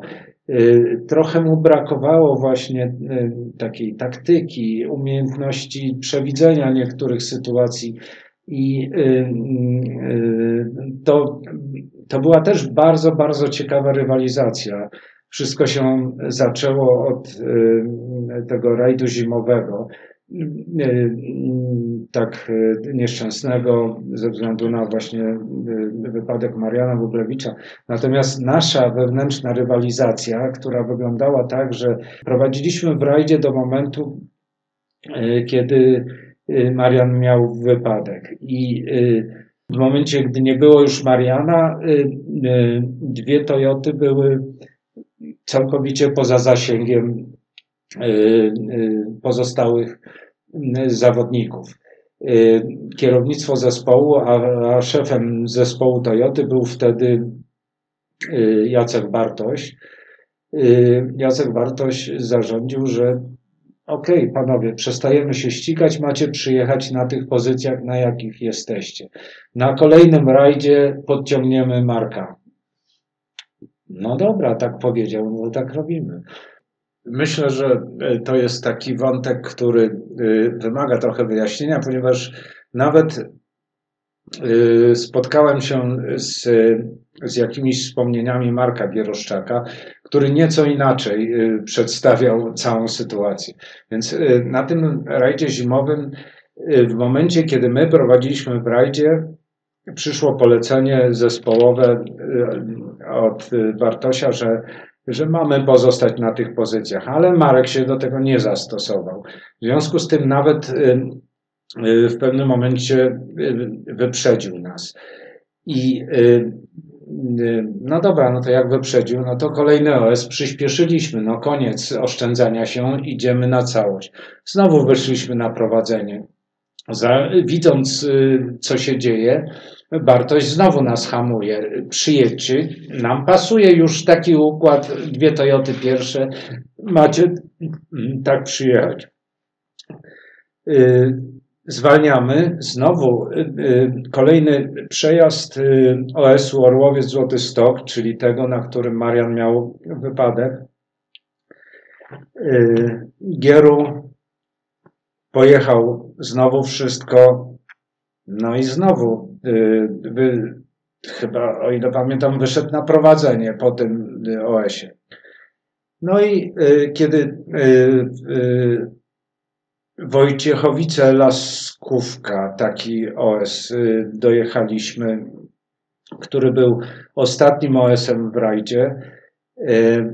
Pamiętam jak przed tym OS-em Paweł wziął Marka za klapy, podniósł go niemalże do góry i, i powiedział mniej więcej coś takiego. A spróbuj teraz tłumaczyć się, że zwalniałeś. Ścigamy się do końca. Niech ten ostatni OS zadecyduje o tym, kto jest lepszy. I nie próbuj tłumaczyć komukolwiek, że ty miałeś polecenia zespołowe, żeby zwalniać. Jak się umówiliśmy, tak zrobiliśmy. Rajd wygraliśmy o 5 sekund. Y, w związku z tym można powiedzieć, że mało, ale y, to była naprawdę y, jazda na limicie w bardzo, bardzo trudnych warunkach, bo mm, śnieg topił się, było bardzo dużo takiej brei i tam już na, na zjeździe w kierunku Kłodzka naprawdę było mega, mega niebezpiecznie, no ale nie było zmiłuj się. Jak się umówiliśmy, tak zrobiliśmy. No i rajd udało się wygrać o te 5 sekund. Kolejnym rajdem yy, był rajd krakowski. Pojechaliśmy na ten rajd krakowski. Yy, połowa kwietnia, zrobiło się bardzo ciepło. Yy, ścigamy się. Przy, początek rajdu, jedziemy swoje, za chwilę tam już y, y, mm, zaczęli przypominać, że y, mamy na tym rajdzie pozwolić Markowi wygrać. No dobrze, no ale um, wytłumaczenie było takie, dobra, no to chwilę pojedziemy, jeszcze kawał do końca zdążymy zwolnić.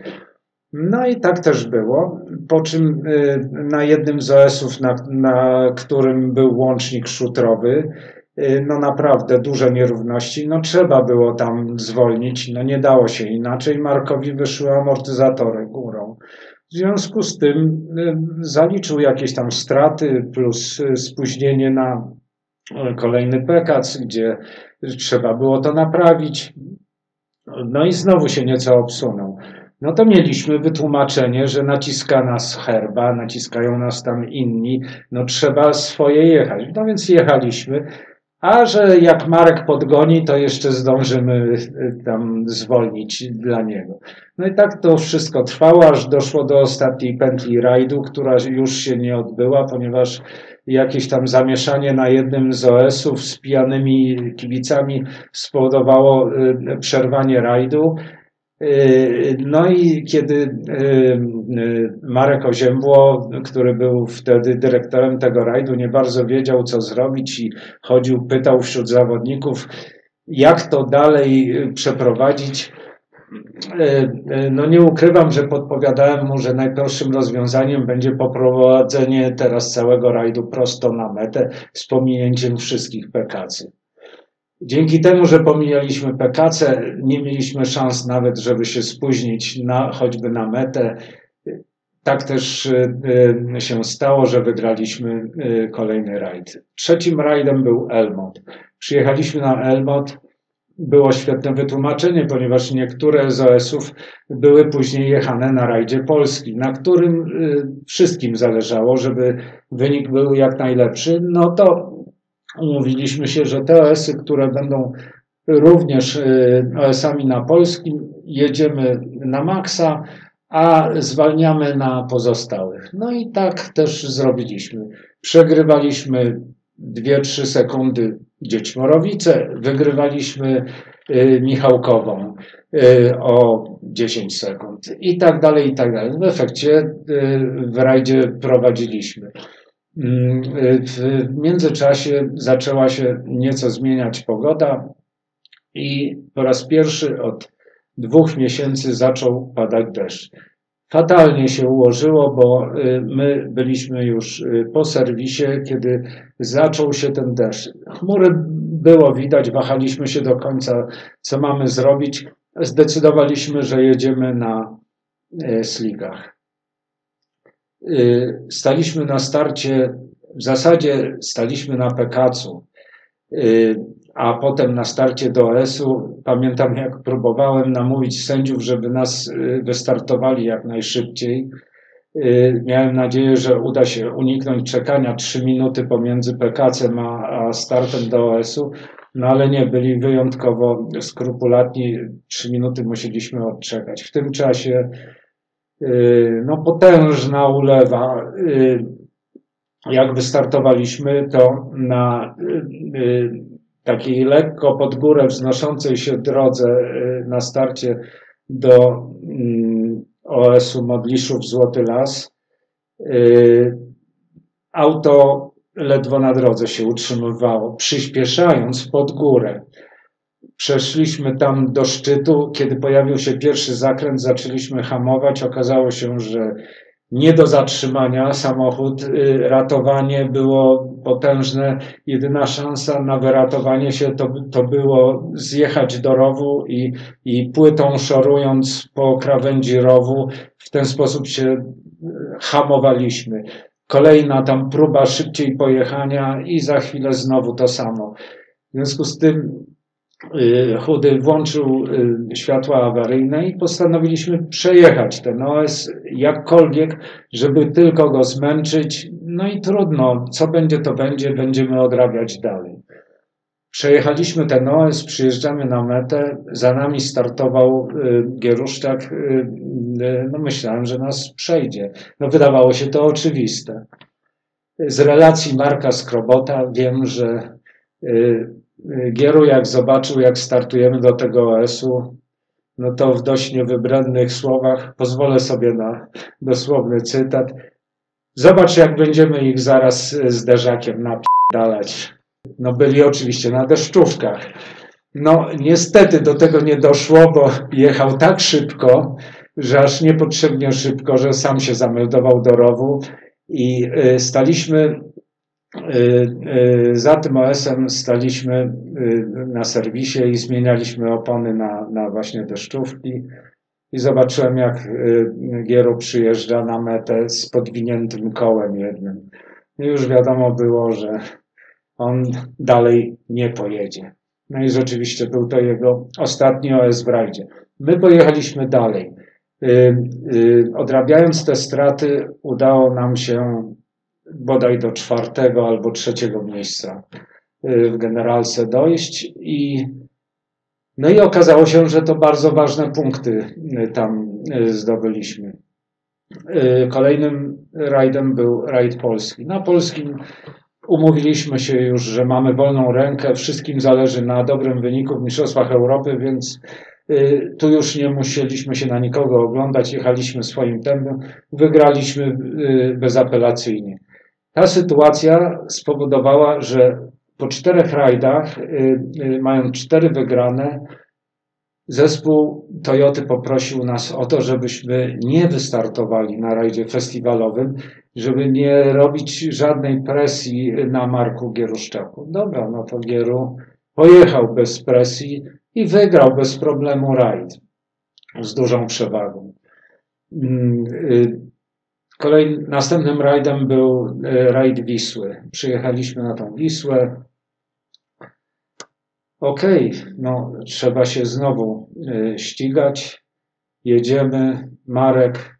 y, Aha, na Wiśle dość szybko sytuacja się wyklarowała, ponieważ u nas zepsuła się turbina. W momencie, jak się zepsuła turbina, ale na szczęście zepsuła się tak, że stanęliśmy na OS-ie, zamknęliśmy zawór, żeby nie wyrzucić całego oleju.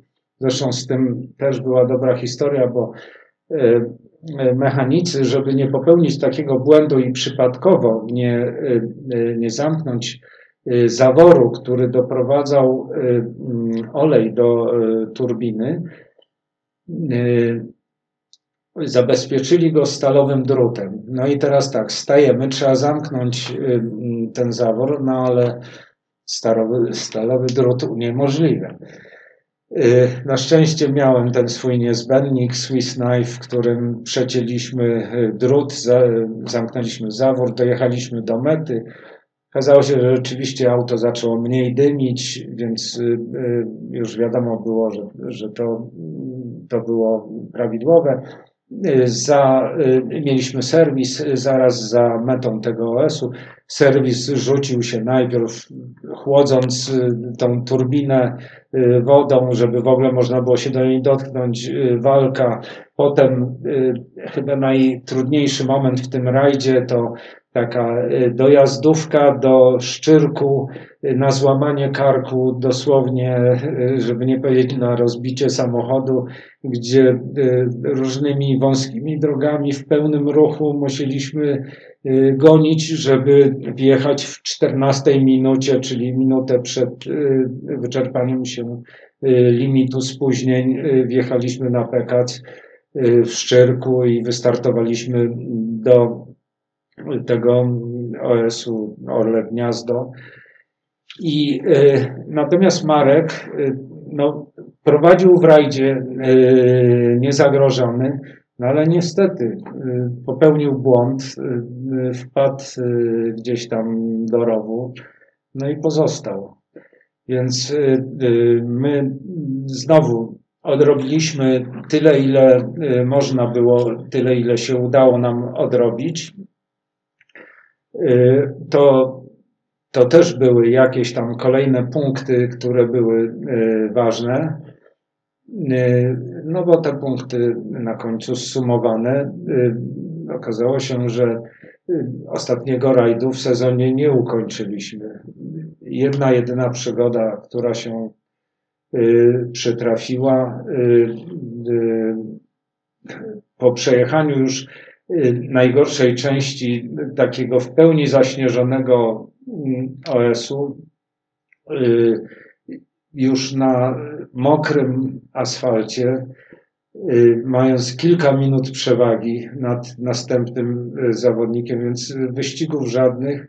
No niestety, jeden błąd na hamowaniu, uderzyliśmy w skałę, no i niestety nie ukończyliśmy. No i w tym momencie super ważne okazały się te wszystkie punkty po drodze, ta walka o to, Y, zarówno wtedy, kiedy y, turbina nam mm, padła, y, mm, jak i mm, wcześniej. Te punkty wszystkie dały nam na końcu mistrzostwo. No cóż, Marek różnie to pamięta. Ja uważam, że tak naprawdę to nie wiem, co by się działo, to on większych szans nie miał, żeby z nami wygrać. E, będąc już mistrzami Polski, wystartowaliście w rajdzie Semperit, austriackiej rundzie Mistrzostwa Europy. E, rajd zakończyliście na dobrym szóstym miejscu, ale z tego co pamiętam, to były szanse na jeszcze lepszy wynik. Były szanse na, na lepsze miejsce, ale tak, Austriacy zawsze byli bardzo upierdliwi w temacie głośności samochodów. I to wymuszało montowanie takich jakichś tam dodatkowych elementów wydechu po to, żeby wyciszyć auto. I niestety wyciszenie auta było kosztem też jego osiągów.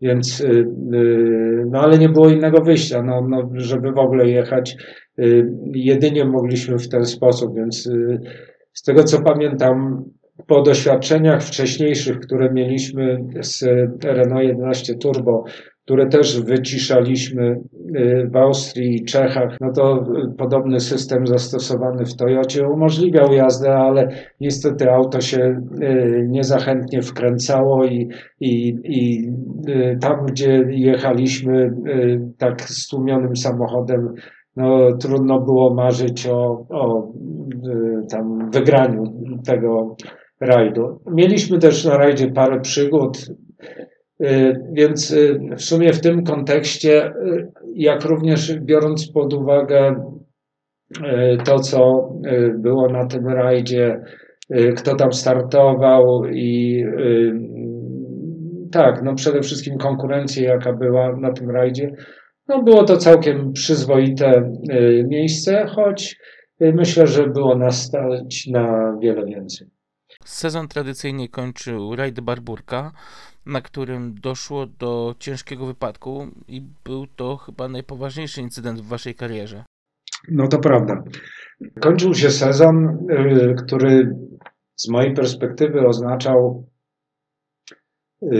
kolejne Mistrzostwo Polski wygrane i tak naprawdę y, niewielkie jakby możliwości i, i perspektywy na to, żeby robić y, coś innego. I nie chcąc powtarzać tego samego, czyli że maksymalnym celem, y, który można sobie założyć, będzie kolejne Mistrzostwo Polski, no y, to mnie nie przekonywało na tyle, żebym chciał to robić. I nosiłem się z zamiarem odwieszenia kasku na y, kołku i no, przynajmniej czasowego zakończenia kariery. W zasadzie brałem pod uwagę, że to będzie mój ostatni rajd y, w ogóle. Chciałem to ogłosić po Barburce. Wystartowaliśmy w Barburce. Różne były powody, dlaczego to się wszystko tak y, potoczyło. Paweł wtedy miał bardzo trudny okres. Na pewno nie miał spokojnej głowy y, i w sumie w takim stanie niekoniecznie powinien startować w tym rajdzie. Dodatkowo mieliśmy trochę pecha, no bo gdyby ten rajd był y, cały czas y, w takich warunkach, w jakich było zapoznanie z trasą, czyli po śniegu, po lodzie, wszystko by się odbyło normalnie, ale przyszła odwilż i y, na Beniaminowie, który jeden, jedyny raz rozgrywany był na rajdzie Barburki.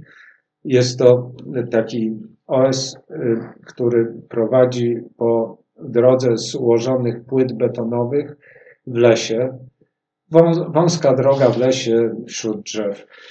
Y, I y, jak tam jeździliśmy wcześniej po śniegu, lodzie, mieliśmy to już tak przygotowane, opisane, wiadomo było gdzie, co i jak jechać. I nagle przyjeżdżamy tam w czasie rajdu i okazuje się, że jest y, y, taka kolejna y, z, z wodą stojącą, ale kolejna betonowa, która ma nieporównywalnie lepszą przyczepność i umożliwiająca szybszą jazdę. No więc trzymając się tej kolejny można naprawdę szybko jechać.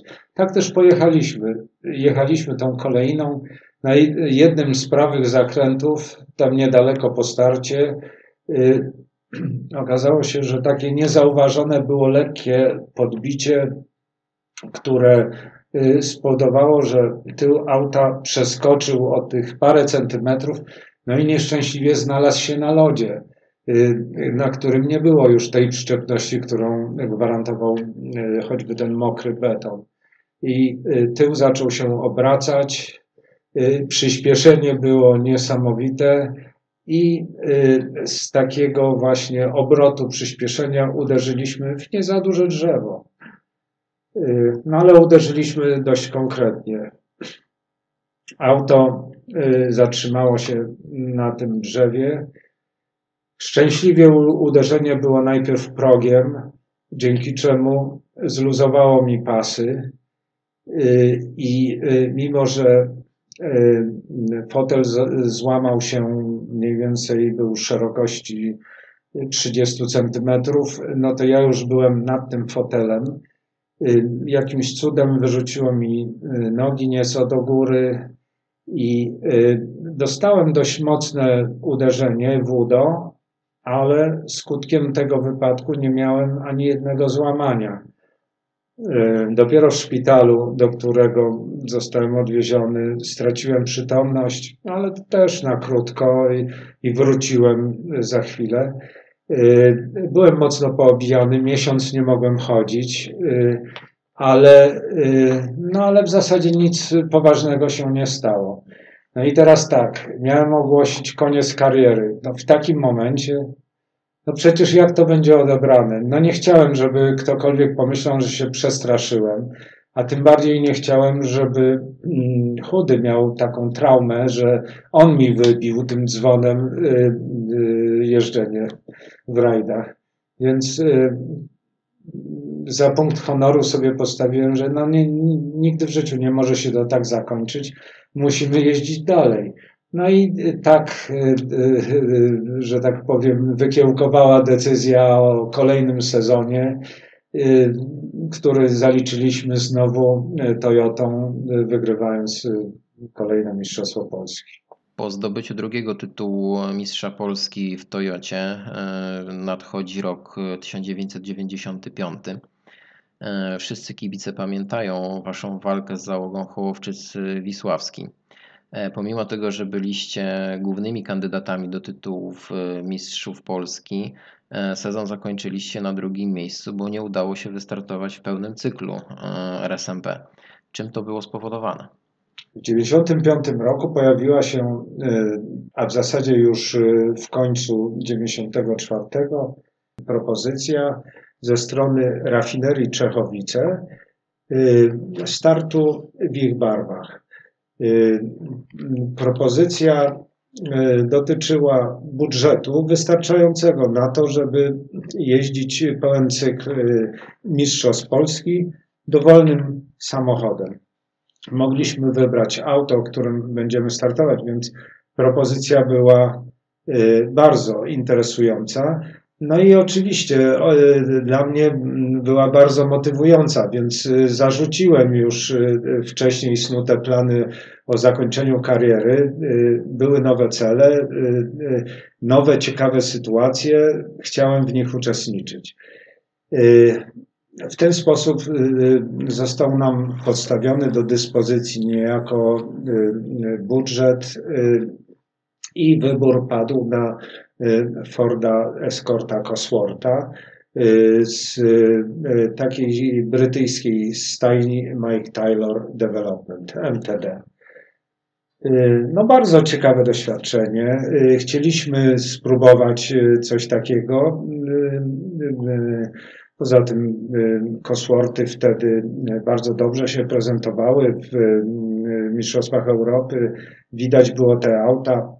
Mieliśmy już okazję potykać się z takimi Cosworthami, choćby na rajdzie Polski, więc wiedzieliśmy, że jest to auto o dużym potencjale i, i, i pewno uda się szybko w nim zaadoptować i, i je wykorzystać. Sezon 95 y, y, rozpoczynał się od y, rajdu krakowskiego i wystartowaliśmy w nim właśnie Coswortem w barwach rafinerii Czechowice.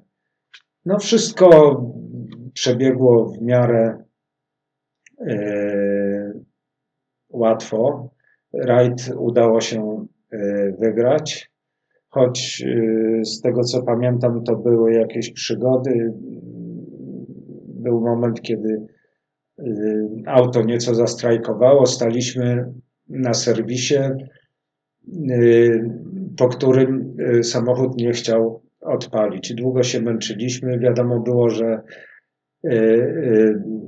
będzie z tego spóźnienie, więc prosiliśmy nawet kolejnych zawodników przejeżdżających, którzy się przy nas zatrzymywali i pytali, co się stało, y, prosiliśmy, y, żeby zostawiali nam miejsce na dojazd do Pekacu. No i tak też było. Na tej bardzo wąskiej drodze przed Pekacem wszyscy stali w miarę porozstawiani. Kiedy wreszcie udało nam się odpalić auto, no i goniliśmy żeby jak najmniej stracić y, y, na y, spóźnieniu na ten PKS. No jeden, jedyny Waldek Doskocz, który nie za bardzo chciał się przesunąć, a, a nawet w pewnym momencie odrobinę zsunął się w, w taki sposób, że, że Paweł, nie wytrzymując już nerwowo, ruszył i zahaczył trochę o renówkę y, Waldka Doskocza, y, co spowodowało, że on chyba już z tego miejsca nie ruszył, natomiast my y, uszkodzonym samochodem z przestawionym zupełnie zawieszeniem pojechaliśmy. Jakieś tam straty ponosząc na tym OS-ie, no ale za chwilę byliśmy w stanie dalej jechać. I rajd udało nam się w miarę pewnie wygrać. Tutaj, ponieważ była to jedna z tych sytuacji, które budziły właśnie kontrowersje i, i, i o których się rozmawiało, no warto mieć tutaj na uwadze, że to zachowanie doskocza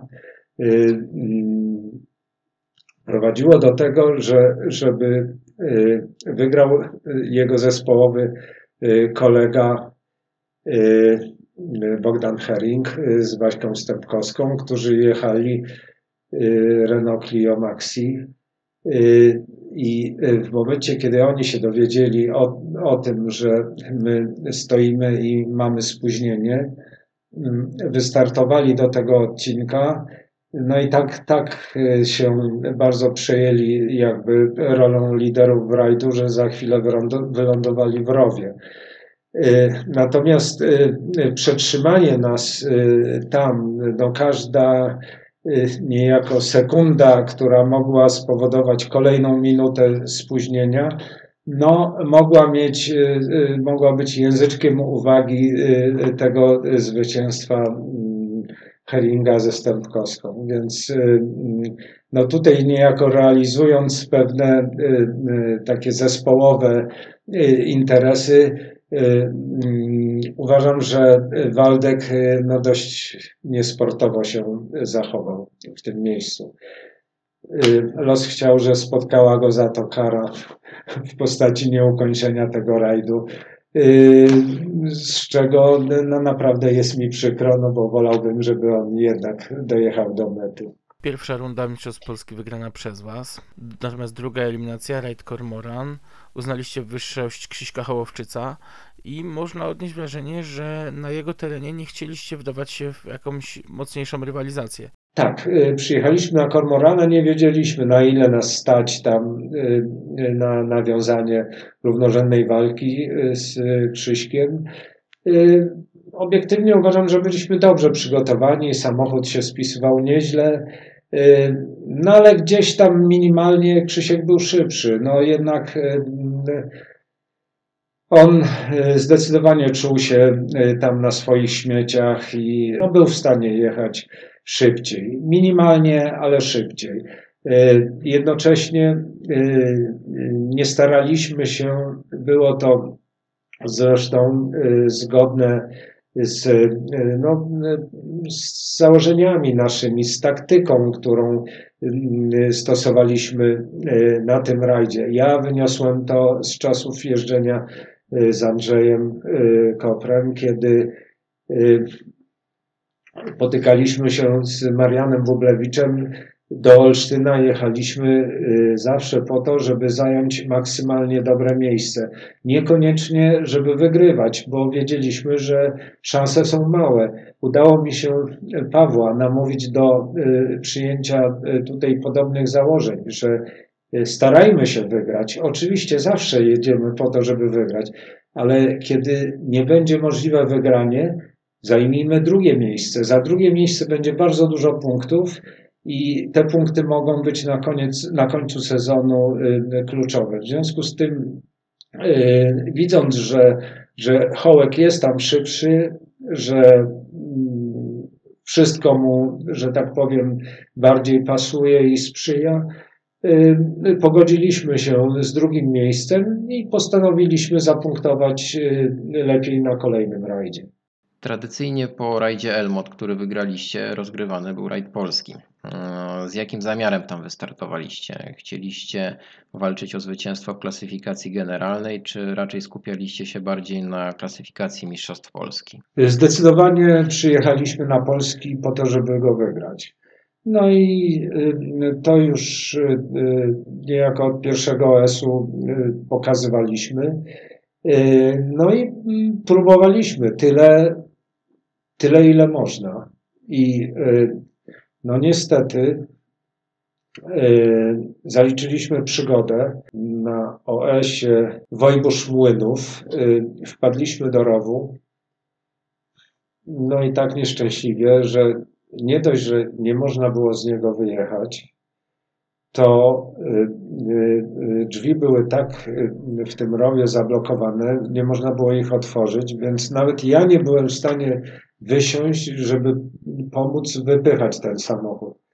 Poza tym, kiedy klaksonem udało się tam ściągnąć jakichś kibiców, no to na początku też nikt się nie kwapił do tego, żeby pchać. Dopiero później zorientowałem się, że Y, wszystko dlatego, że y, do tego rowu spływały jakieś nieczystości. No i y, nie za bardzo byli chętni do tego, żeby wskakiwać tam i, i w takim śmierdzącym błotku wypychać samochód. No ale okej, okay, wreszcie jacyś bardziej ambitni pomogli nam, auto udało się wypchnąć, pojechaliśmy dalej. Odrabialiśmy straty, może udałoby się i więcej ich odrobić, Gdyby nie fakt, że mm, gdzieś tam e, dość pechowo wystartowaliśmy do e, takiego e, bardzo długiego OS-u, który zaczynał się w Rościszowie, a, a, a łączył był to OS Rościszów, Walim, Walim, Lubachów. Y, y, taki y, połączone dwa OSy razem w jeden długi bardzo. Wystartowaliśmy i tak mniej więcej do szczytu tego Rościszowa dojechaliśmy po suchym, po czym jak zaczęło lać, to zjazd do Walimia na slikach masakra, ale nawet nie chodzi tylko o śliskość na wierzchni. To, co było najgorsze wtedy, to to, że przez niezabezpieczone na deszcz te łapacze powietrza na dachu zaczęła się wlewać woda, która kapiąc na choćby tutaj na te rozgrzane elementy wnętrza naszego samochodu, powodowała, że tak zaparowały szyby, że kompletnie nic nie było widać. Jednocześnie siedząc w pasach, był problem, żeby w ogóle dostać się do przedniej szyby, żeby ją odrobinę choćby wyczyścić.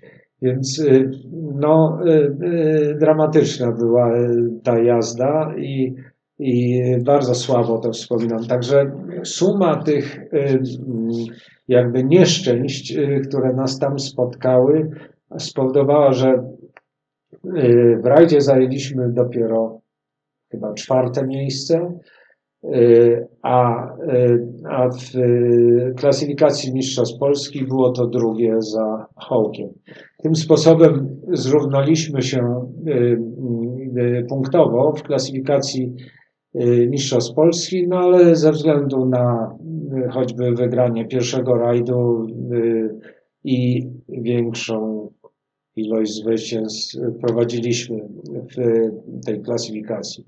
No niestety w tym momencie dotarła za chwilę, niedługo po tym rajdzie dotarła wiadomość, że w związku z tym, że y, został y, zmieniony podatek akcyzowy na paliwa, a rafineria Czechowice jako państwowa spółka nie może, y, ma ceny regulowane i nie może sama zmienić cen, to ta sytuacja, że z jednej strony płacą większy podatek, a z drugiej nie mogą podnieść cen, Y, y, całkowicie został w ten sposób zjedzony y, budżet rajdowy, który był przez rafinerię przeznaczany. I, no i okazało się, że oni po prostu nie są w stanie dalej ani jednego rajdu już nam sfinansować. I y, tak jak y, wszystko zaczęło się, można powiedzieć, z przytupem i pompą, tak y, skończyło się w połowie sezonu, którego, w którym nie jeżdżąc już do końca, udało nam się jeszcze uzyskać wicemistrzostwo Polski. Wygrał wtedy swoje pierwsze Mistrzostwo Polski Krzysiek Hołowczyc.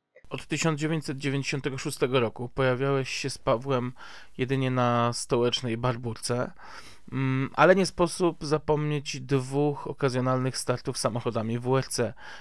Jak wspominasz te rajdy i dlaczego nie było ich więcej? Po pierwsze, tytułem wstępu, e, Barburka jest tylko jedna. Nie ma Barburki warszawskiej czy stołecznej, Barburka jest tylko jedna. Może być Barburka cieszyńska, oczywiście to jest co innego. Natomiast Barburka jako Barburka to jest tylko jedna i to jest właśnie ta warszawska.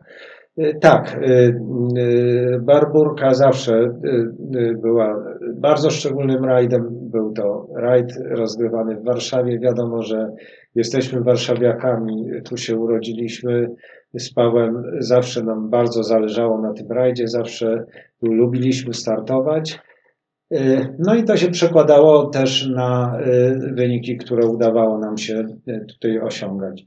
Już właśnie w 1995 roku mm, udało nam się jeszcze sfinalizować jeden start, w którym pomogli nam koledzy, którzy zrzucili się wtedy na to, żeby złożyć się na budżet umożliwiający start na Barburce.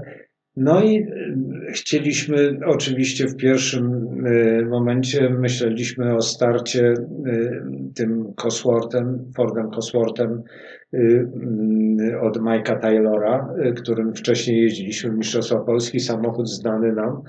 No jednak tak się ten sezon ułożył, że w końcówce sezonu Krzysiek Hołowczyc y, y, spróbował, chciał spróbować jazdy Cosworthem y, i Cosworthem wystartował na rajdzie RAC. I na RAC skorzystał właśnie z auta od Taylora. No i w ramach tej umowy również Mike Taylor Development miał obsłużyć mu Y, dostarczyć samochód na rajd Barburka. No i tym sposobem nie było naszego samochodu. W związku z tym musieliśmy y, znaleźć y, inną firmę. Była to brytyjska RED, czyli Red, i tym samochodem od Reda wystartowaliśmy na Barburce w 95 i wtedy bardzo fajnie, bo y, y, dwaj y, jakby najwięksi rywale z początku sezonu mogli się pościgać dwoma identycznymi samochodami na, na koniec tego sezonu. No, okazało się, że Chudy jest w stanie jechać szybciej, wygrał zdecydowanie. Trudno powiedzieć, jaki w tym udział miał y, sam samochód, bo auto mieliśmy bardzo dobre, y, no ale nie sądzę, żeby Hołek miał słabe, więc myślę, że tutaj właśnie to czucie Barburgi, to znajomość jakby tutaj takich pewnych niuansików, które z jazdą choćby pokarowej Y, tamtej karowej była związana, zdecydowały, że Paweł to zdecydowanie wygrał. Przyszedł kolejny sezon. Podjęliśmy kilka prób pozyskania budżetu, jednak mimo, jak się pozornie wydawało, bardzo mocnej pozycji, bo przecież jakby nie było Y, mając już y, w CV dwa Mistrzostwa Polski i trzy wicemistrzostwa w klasyfikacji generalnej. Y, I, I, to ostatnie wicemistrzostwo wynikające właśnie z tego niedokończonego sezonu, no, co najmniej predestynowało nas do tego, żeby Y, gdzieś y, y, pozyskać taki budżet umożliwiający dalsze jeżdżenie. Nawet jeśli nie na, na takim poziomie, żeby wygrywać, no to gdzieś tam ścigać się w czołówce. No jednak nawet i takie propozycje się nie pojawiły, więc mimo wszelkich starań nie udało się spiąć tego budżetu. Udało się dopiero na sam koniec na kolejną barburkę. No i po roku niejeżdżenia wystartowaliśmy tylko na barburce.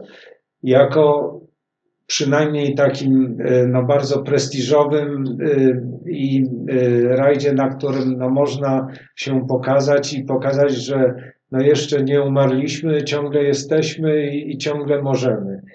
Y, udało się znowu wygrać tą barburkę, dać jakby kolejne dowody możliwości, podjąć kolejne starania, no ale one też nie zaowocowały budżetem. Y, więc y, kiedy w kolejnym roku, chyba nawet w jednym roku nie wystartowaliśmy na, na Barbursę, dając szansę innym. Inni się tam pokazali, być może innym to pomogło yy, znaleźć sponsorów na, na kolejne jeżdżenie, kolejny sezon. No my niestety yy, nie jeździliśmy. I wreszcie przyszedł rok yy, 97, w którym Mm, okazało się, że Sony jest zainteresowane finansowaniem naszych y, startów. Początek był mm, no, dość obiecujący, bo była baza tego budżetu. No jednak, mm, ponieważ y, pojawiły się już samochody WRC, bardzo nam zależało na tym, żeby w związku z tym wystartować y, samochodem WRC. Firma Red y, miała taki samochód WRC, Ford Cosworth WRC i uzgodniliśmy, że naszym startem będzie start na rajdzie krakowskim, który wtedy był w randze Mistrzostw Europy. Wystartowaliśmy na tym rajdzie rajd, no, wspaniały y, rajd, na którym się bardzo, bardzo wiele działo. Rajd, na którym y, bardzo rywalizowaliśmy z, teraz z Januszem Kuligiem, który zaczął jeździć Renault Megane y, Maxi, bardzo fajnym samochodem. No i Janusz już był w sztosie, Janusz był na tej fali wznoszącej Y, był y, takim najbardziej obiecującym y, młodym kierowcą. Więc rywalizacja była bardzo trudna. Walczyliśmy, pierwsza pętla rajdu w okolicach Łapanowa, więc wiadomo, rodzinne okolice Janusza, on tam się czuł u siebie. Pamiętam, jak y, y, przed jednym z OS-ów y, na podwórku jego rodzinnego domu był rozstawiony serwis. Więc no to, to były naprawdę jego dróżki, na których znał każdy kamień, każdą zmianę nawierzchni. Radziliśmy sobie na ile można i y, jadąc po suchym y, przegrywaliśmy z nim 7 sekund po tym pierwszym etapie. Z, y, założenie mieliśmy takie, żeby być na tyle blisko, na ile się uda, ale nie za wszelką cenę musimy prowadzić, bo za chwilę będzie drugi etap rajdu, no, który już nie jest wokół Łapanowa, y, okolice Landskorony, już bardziej takie y, neutralne, bliższe y, wszystkim. My oczywiście znaliśmy mm, Landskoronę i, i Stryszów i, i tamte OS-y z poprzednich rajdów krakowskich, na których startowaliśmy Toyotą. Więc y, y, wierzyłem, że y, tam bardzo szybko taką małą stratę jesteśmy w stanie odrobić. Kiedy rano w sobotę okazało się, że zaczyna padać deszcz, no to już byliśmy przekonani, że jesteśmy w domu, że bez problemu zaraz natychmiast obejmiemy prowadzenie w rajdzie, którego już do końca nie oddamy. No i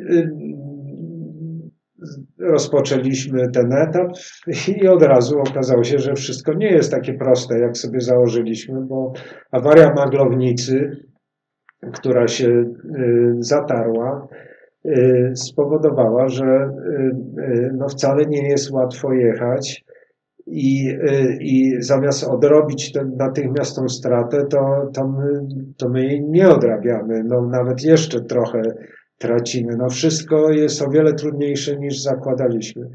Y, musieliśmy przeczekać y, kilka OS-ów y, do miejsca, gdzie była odrobinę dłuższa dojazdówka, żeby tam serwis był w stanie wymienić tą maglownicę.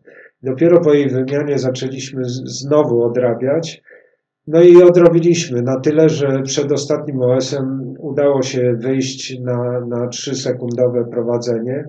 No i już na ostatnim OS-ie yy, nie tyle jadąc, yy, bo to już nie, nie, chodziło o zachowanie tej przewagi. My jechaliśmy w zasadzie tyle, ile yy, można było tam jechać. Wiele większe ryzyko zdecydowanie spowodowałoby opuszczenie drogi. Parokrotnie trzeba było się fartować znowu znaną już nam metodą hamowania za pomocą płyty na krawędzi rowu, bo y, y, na asfalcie y, śliskość asfaltu uniemożliwiała zatrzymanie auta. No w ten sposób jadąc dojechaliśmy do mety OS-u, na, na której czekał na nas Janusz Kulik z Jarkiem Baranem no i nerwowo wyczekiwali na nasz wynik. Okazało się, że wynik mamy identyczny i, i w rajdzie różnica między nami jest 3 sekundy. Potem wspólnie zaczekaliśmy na przyjazd Roberta Gryczyńskiego, y, który cały czas goniąc y, y, zbliżał się do nas, no ale zabrakło mu 12 sekund i, i tak zakończył się ten rajd. No, z jednej strony świetnie, no bo sukces, z drugiej wydawało mi się w tym momencie, że no jak można jeszcze bardziej przekonać y, jakichkolwiek sponsorów. Poza tym, no przecież mamy sponsora, y, jest szansa na kolejne rajdy. No jednak cena tego samochodu WRC była taka, że Y, budżet Sony, który mieliśmy, tak na dobrą sprawę, nie wystarczał na dalsze jeżdżenie. On wystarczał ledwo jeszcze na sfinansowanie barburki na koniec sezonu. Ponieważ nie udało się innych sponsorów pozyskać, y, przekonać, y, no to mimo, że były na to nadzieje, mimo, że były na to szanse, dalej już nie jeździliśmy. Pojechaliśmy jedynie barburkę, którą znowu udało się wygrać. Jako pierwsi zaprezentowaliście samochód WRC na polskich odcinkach specjalnych. E, potem jeszcze raz mieliście okazję wsiąść do takiego auta. W 2001 roku wystartowaliście Hyundaiem w rajdzie Cormoran. E, jak wspominasz ten start? Wyglądało dość obiecująco, ponieważ e, mm, jakkolwiek Hyundai no nie był topowym samochodem w stawce samochodów WRC kiedy patrzyło się na, na scenę WRC y, w rajdach Mistrzostw Świata, y, był to jeden z, ze słabszych zespołów. Jednakowoż rozwijający się w tym momencie, kiedy planowaliśmy start tym samochodem, wszystko opierało się na wspólnym budżecie Hyundai'a i y, Castrola. No bo naszą siłą miało być to, że obsługuje nas wprost zespół, ten zespół, który ściga się w Mistrzostwach Świata. I ponieważ w Mistrzostwach Świata oni mieli już y, y, tego Hyundai'a Evo 2, wydawało nam się oczywiste, że jakkolwiek w Mistrzostwach Świata oni są wolniejsi od y, Forda, Subaru czy Mitsubishi, to jednak y, w Polsce, kiedy ścigają się zespoły klienckie, y, nadrobimy tę różnicę, mając samochód z Mistrzostw Świata. Więc założenie było słuszne.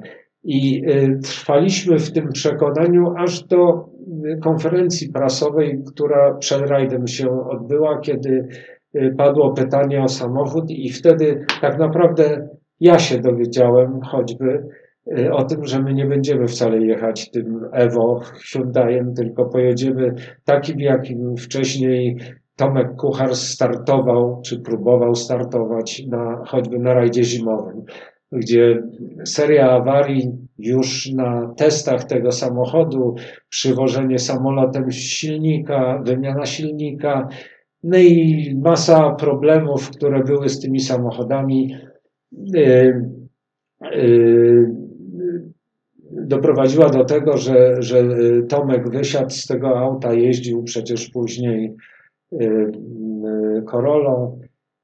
Natomiast my tutaj mieliśmy jechać tym samochodem no i, y, i było to trochę rozczarowujące, że my wcale nie nadrabiamy do, do całej stawki za pomocą fabrycznego, y, takiego aktualnego samochodu w aktualnej specyfikacji, tylko będziemy jechać właśnie taką tam wcześniejszą. I teraz tak, y, ci ludzie z Hyundai'a, no też wykombinowali sobie tak, że podeprą się nazwiskiem Przybylskiego, które mm, y, tutaj było y, wystarczające, jakby przekonujące do tego, żeby pokazać, jak jednak ich samochód jest dobry i niezawodny. No zrobili niezawodny samochód, tylko że to był samochód słaby. Y, to był samochód, który y, odbiegał, który w zasadzie y, no nie był sprawniejszy od tych najlepszych Enek wtedy startujących u nas w stawce Mistrzostw Polski. No i teraz tak, po przerwie tej kilkuletniej w startach w Mistrzostwach Polski, no, trzeba było się jakoś nastawić, przygotować do tego rajdu. Więc y, y, wymyśliliśmy to tak, żeby ściągnąć y, cały ten zespół z samochodem rajdowym na testy, które się odbywały na tydzień przed rajdem. Więc jeszcze przed tym oficjalnym zapoznaniem z trasą my już mieliśmy testować samochód. No i no, samochód był. Paweł mówi, bo wynajęliśmy na te potrzeby jeden z odcinków y, z, właśnie z, y, z Kormorana, który nie był na tym y, rajdzie rozgrywany i Paweł zaproponował, żebyśmy dojechali do niego na kołach, no to on już się wczuje w samochód i wtedy od razu będziemy mogli na ostro jeździć na tym OS-ie. Opiszemy go sobie tylko i będziemy na ostro jeździć. No i wszystko byłoby dobrze, gdyby nie fakt, że do tego OS-u trzeba było dojechać jakieś 50 y, kilometrów. No i te 50 kilometrów y, okazało się być bardzo ważne, ponieważ y, na miejscu dopiero wyszło na to, że paliwa mamy jeszcze na 15 kilometrów jeżdżenia po tym wynajętym OS-ie. Więc cała para poszła w gwizdek zrobiliśmy y, kilka przejazdów i skończyło się paliwo. Paliwo, którego nie było wtedy i nie było możliwości kupienia w Polsce paliwa, y, paliwo zostało przywiezione dopiero na sam rajd. I teraz tak, wystartowaliśmy samochodem, który miał trzy aktywne dyferencjały i nikt nie był w stanie nam powiedzieć, jak należy je ustawić. Y, pytanie tak zaadresowane do mechaników zespołu spotkało się z odpowiedzią, że każdy ustawia tak, jak mu pasuje. No ale jak ustawić, jak pasuje, jeżeli nie masz w tym żadnego doświadczenia i nie jesteś w stanie zrobić żadnych testów, tylko startujesz, wsiadasz i jedziesz. No i takim samochodem, y, powiedzmy wprost, y, nieprzygotowanym, wystartowaliśmy na tym rajdzie. Y, no nie było to przyjemne, biorąc pod uwagę, że y, tutaj spotkaliśmy się z nabojką dosłownie y, zarówno aut WRC, jak i bardzo mocnych Enek i ciężko było się w tym naprawdę odnaleźć. Także męczyliśmy się bardzo, jechaliśmy na tyle, na ile można. Chudy się powoli wjeżdżał w to auto, ale nie mogę powiedzieć, że nawet byliśmy w stanie wykorzystać potencjał tego nie najmocniejszego samochodu, bo, bo właśnie gdyby popracować nad tymi dyferencjałami, gdyby popracować nad zawieszeniami, tak, y, z całą pewnością można było w, y, lepiej wykorzystać choćby ten samochód, jaki mieliśmy do dyspozycji. Jedna rzecz jeszcze na koniec. Y, y, Chudy y, y, uważał, że do dalszego jeżdżenia, choćby tym samochodem, przybliży nas to, że y, on weźmie y, jakby na siebie całą odpowiedzialność za ten wynik. I wydawało mi się, że to jest takie bardziej profesjonalne, że on będzie mówił, a że tutaj samochód świetny, wszystko dobre, a tylko kierowca zawiódł. Nie było to tak naprawdę. To, to było tylko na, na potrzeby PR-owe, że y, on brał winę na siebie i myślał, że za to y, zrewanżują się nam y, tym, że będziemy mi- mieli ten samochód na kolejne rajdy. Niestety tak się nie stało. Skończyło się na tym jednym. W 1998 roku, czyli między startami w samochodach WRC, zaliczyłeś kilka rajdów w Mistrzostwach Świata z Leszkiem Kuzajem. Czy była to dla Ciebie przygoda życia, czy też rozczarowanie? Y, Propozycja Leszka Kuzaja y, jeżdżenia y, w Mistrzostwach Świata, no, była w pewnym sensie też i spełnieniem jakichś tych moich młodzieńczych marzeń. Wszak opisy rajdu safari były jednymi z tych najciekawszych fragmentów książki Samochód, rajd, przygoda. Y, To miałem y, bardzo żywo w pamięci i y, mm, pamiętałem, kiedy czytałem książkę z wypiekami na twarzy, marzyłem o tym, żeby kiedyś znaleźć się w Afryce w roli właśnie zawodnika. I, i nagle stało się to możliwe, więc y, oczywiście z entuzjazmem przyjąłem taką propozycję. Y, I y, pamiętam, jak jechaliśmy na ten nasz pierwszy wspólny rajd, no pełni nadziei i jakby zapału. Do, wierzyliśmy, że, że to ma prawo się powieść. Jego energia, jego chęć, jego potencjał y, połączone z y, moim doświadczeniem mogło to dać rzeczywiście taką y, mieszankę, że przełoży się to na skuteczność tych naszych występów. No i rzeczywiście no muszę powiedzieć, że na rajdzie safari atmosfera była świetna.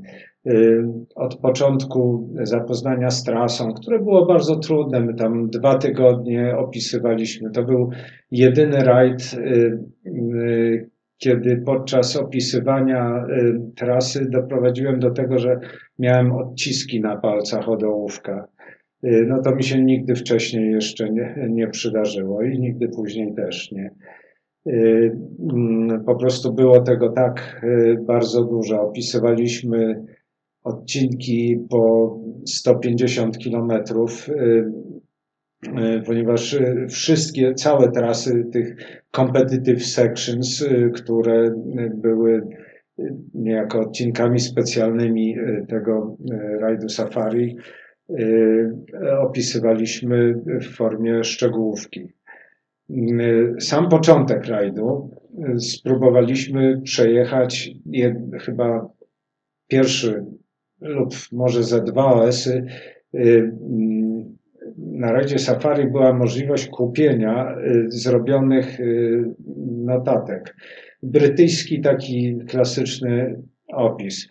No i pierwszy dzień naszego zapoznania spróbowaliśmy jechać na te, na te kupione opisy. Kupione za niemałe pieniądze zresztą. No ale, ale dość szybko z tego zrezygnowaliśmy. Było to kompletne nieporozumienie. Te opisy w ogóle nam nie pasowały. Ten rytm, który jazdy, który wynikał z, z takiego opisu, zupełnie był y, niedopasowany do tego, co my tam chcemy robić. Więc od nowa zaczęliśmy opisywać i tak jak mówię, żmudne opisywanie, ale doprowadziło do tego, że że mieliśmy wszystko bardzo dobrze zrobione. Każdy z odcinków był co najmniej dwa razy przejechany, jeśli nie więcej. Wtedy y, na tym rajdzie nie było ograniczeń treningowych. Wszyscy jeździli kiedy chcą i jak chcą, a nawet ciekawostka, że w tamtym czasie wolno było używać w Afryce na zapoznaniu normalnych samochodów rajdowych, co zresztą wszystkie zespoły fabryczne robiły.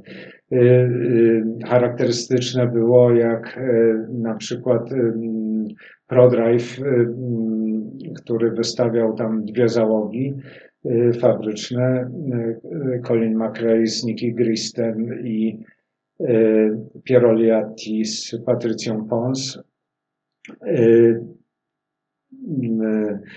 na, na treningu używali również y, helikoptera, który leciał y, przed nimi i informował o jakichś zagrożeniach ewentualnych, które się mogły na tych drogach pojawić, jak również zganiał zwierzęta, tudzież y, no, informował o ewentualnych nadjeżdżających jakichś y, uczestnikach ruchu. No, nie, nie był to częsty przypadek spotkania tam kogokolwiek, no ale nie można było tego y, jednak y, wykluczyć. No i po takim bardzo intensywnym zapoznaniu wystartowaliśmy w rajdzie z założeniem, że będziemy jechać e, tak, żeby na pewno nie zniszczyć samochodu. No, że przyspieszyć się zawsze zdąży, ale e, że lepiej podejść do tego tak e, nieco taktycznie, żeby auto było w dobrej kondycji i cały czas jechać. No i okazało się, że Taktyka jest dobra, która pozwala nam na y, y, taką jazdą zajmować y, miejsce w drugiej dziesiątce generalki z szansami poprawiania się, bo widzieliśmy też, jak szybko degradują się sprzęty innych uczestników zawodów. No niestety trasa w wielu miejscach była bardzo nierówna, więc no, nie było to łatwe.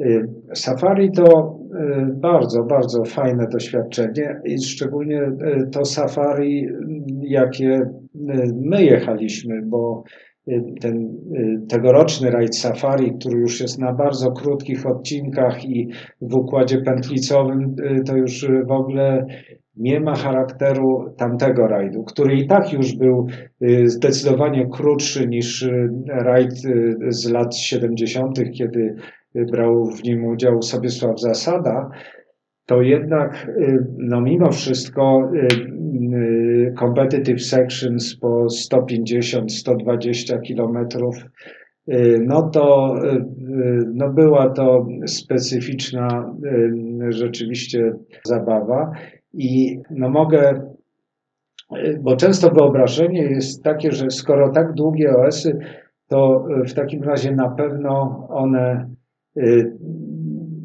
i to jeszcze Afryka, więc y, to pewnie było coś na kształt Dakaru, czyli że, że y, przestrzenie jakieś wielkie i, i, i szybka jazda po, po, po takich sawannach.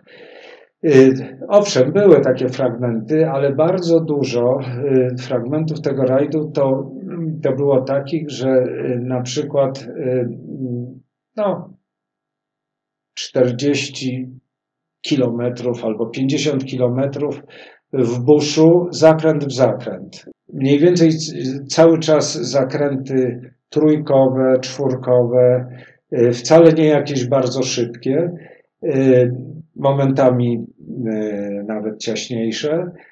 I, e, no i 50 kilometrów żadnego punktu odniesienia. Jedna pomyłka w opisie lub jego odczytaniu, no to już nie ma szans na to, żeby, żeby powrócić. No bo normalnie, no to wiadomo, że stosuje się różne tam punkty odniesienia w opisie, żeby w razie czego można było zawsze, a no to od tego już mamy dalej. No nie, tam trzeba było wszystko bardzo, bardzo precyzyjnie. No i to się udawało. O tym, jak kręty może być ten rajd, to nie świadczy fakt, że y, pamiętam y, jeden z odcinków, chyba Eldoret, taka y, miejscowość znana głównie z tego, że jest tam ośrodek przygotowań kenijskich lekkoatletów. Bardzo wysoko położony, rozrzedzone powietrze i, i, i właśnie tam trenując oni dochodzą do takiej formy, że są w stanie potem wygrywać maratony i, i różne takie biegi długodystansowe, wytrzymałościowe. I z tego Eldoret startowaliśmy 87 kilometrów Leszek jechał ten OS godzina 14. No to godzina 14 to daje pojęcie o tym, jaka wychodzi średnia. Y, a naprawdę jechał tam wszystko, co można było, bo to po prostu była normalna górska droga z nawrotami dwójkowymi, trójkowymi y, y, maksymalnie. Tam no trójkę, tak, czwórki się chyba tam nigdzie nie zapinało i tak krętą drogą i to jeszcze w nieprawdopodobnym upale doprowadzało to oczywiście do przegrzewania się motoru. No i ja już z doświadczenia wiedziałem y, po tam startach choćby w Grecji z Andrzejem, że jedyny sposób na schłodzenie motoru to jest ogrzewanie pełne do wnętrza samochodu, no bo nie ma jak to zrobić inaczej. No i przy szczelnie zamkniętych szybach w aucie się robi, temperatura no nie do wytrzymania, ale no trzeba to wytrzymać, y, no bo albo trzeba by się zatrzymać y, i nie jechać i schłodzić motor w ten sposób, a jeżeli chce się próbować jechać, no to jedynie właśnie z takim włączonym ogrzewaniem. No i to się, no myślę, że godzina 14, więc y, średnia, y, jaka tam mogła wynikać z tego, no daje pojęcie o tym, jak tam naprawdę kręte bywają te drogi. No i po takich drogach y, jadąc, no tam dawaliśmy radę aż do momentu, kiedy drugiego dnia rajdu w takim wąwozie całym wypełnionym feszfeszem, czyli takim bardzo drobnym pyłem, y, chyba wulkanicznym, y, y, z którego jest ta droga zbudowana.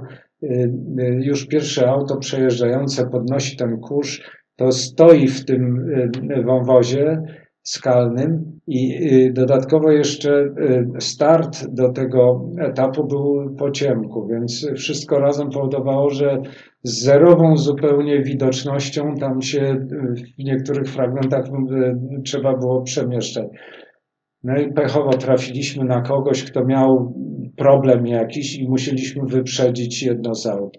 Podczas tego wyprzedzania uderzenie w kamień i e, nieszczęśliwie bardzo pękła tarcza hamulcowa Y, która powodowała, że y, podczas hamowania wpadał tam y, zacisk i blokował koło całkowicie, więc no nie dawało się tak jechać, trzeba było się zatrzymać i próbowaliśmy to naprawić. Naprawić w ten sposób, żeby odciąć ten jeden hamulec, żeby to jedno koło nie hamowało i za pomocą hamowania trzema da się jechać.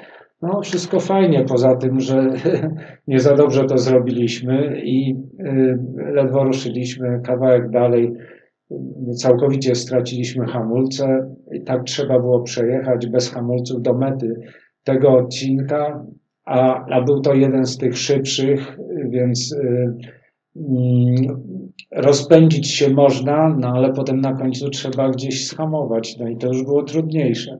No ale to się udało. Okazało się, że przejechanie tego odcinka nie jest aż takim problemem. Większym jest y, po mecie wyjechanie na publiczną drogę, gdzie w normalnym ruchu dalej trzeba jechać i jakoś y, y, dotoczyć się do serwisu. Jechaliśmy, no też kawał szoferskiej przygody, dojechaliśmy do serwisu szczęśliwie no tam niestety no, nie da się nadrobić y, czasu. Y, wjechaliśmy na serwis, zrobiliśmy, naprawili nam to bez problemu, wyjechaliśmy stamtąd, zaczęliśmy odrabiać i w klasyfikacji się zaczęliśmy przesuwać. Mm, I wiele wskazywało na to, że po tych dwóch etapach rajdu, że trzeciego będziemy w stanie dobić się może nawet do gdzieś dwunastego miejsca. Tak wyliczałem, że dwunaste miejsce jest w zasięgu możliwości a byłoby to niczym innym jak powtórzeniem wyniku Sobiesława Zasady, który rok wcześniej startował takim samym samochodem y, właśnie na tym y, rajdzie. I no, wielkim rozczarowaniem było to, kiedy nie znaleźliśmy się na liście startowej y, do trzeciego etapu.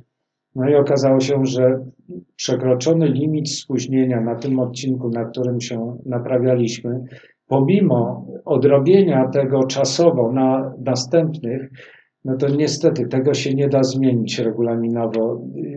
Limit spóźnienia jest limitem spóźnienia i, i to spowodowało, że zostaliśmy wykluczeni z rajdu przed trzecim etapem. Szkoda, bo zapowiadało się to bardzo fajnie.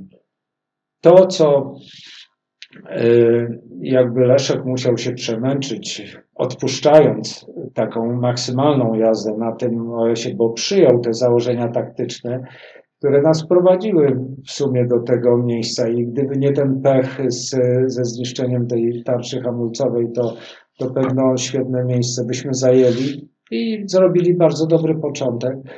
Leszek chciał odreagować nieco w, na kolejnym rajdzie, a, a był to rajd Portugalii. I y, owszem, to co zastaliśmy w Portugalii, fantastyczne drogi, kręte, równe, no wszystko super. No to niestety y, no próba takiego właśnie pojeżdżenia sobie już na treningu, gdzie do dyspozycji treningówką było Evo 4 Mitsubishi Y, normalna rajdówka z klatką, którą y, w każdym innym rajdzie można było wystartować. Tutaj służyła za treningówkę, y, dawała dużo przyjemności z jazdy. No i ta radość z jazdy doprowadziła do tego, że cztery razy opuściliśmy drogę już na zapoznaniu z trasą, więc no nie wróżyło to dobrze, że, że na rajdzie nam się uda. No niestety, y, y, to co y, dalej się wydarzyło, no to rajdu nie ukończyliśmy. Leszek niestety dość poszkodowany był, bo odniósł trochę obrażeń w tym wypadku. W wypadku, w którym najpierw uderzyliśmy jego stroną w skałę, potem wykonaliśmy siedem dachów na na drodze, y, po czym wydawało się, że auto spada w przepaść. Y, na szczęście zatrzymało się jeszcze na jakimś wypłaszczeniu, ale auto porozbijane tak, że z, z wnętrza wyrwany bezpieczny zbiornik leżący gdzieś tam, wszędzie porozlewane paliwo. No cóż, że to się y, tylko na tym skończyło. No ale ja wyszedłem z tego szczęśliwie, otrzepałem się i widać, no, mój anioł stróż y, y, swoją robotę wykonał. No, Leszek mm, dość poturbowany trafił do szpitala i no, potem jeszcze po powrocie do Polski musiał się leczyć.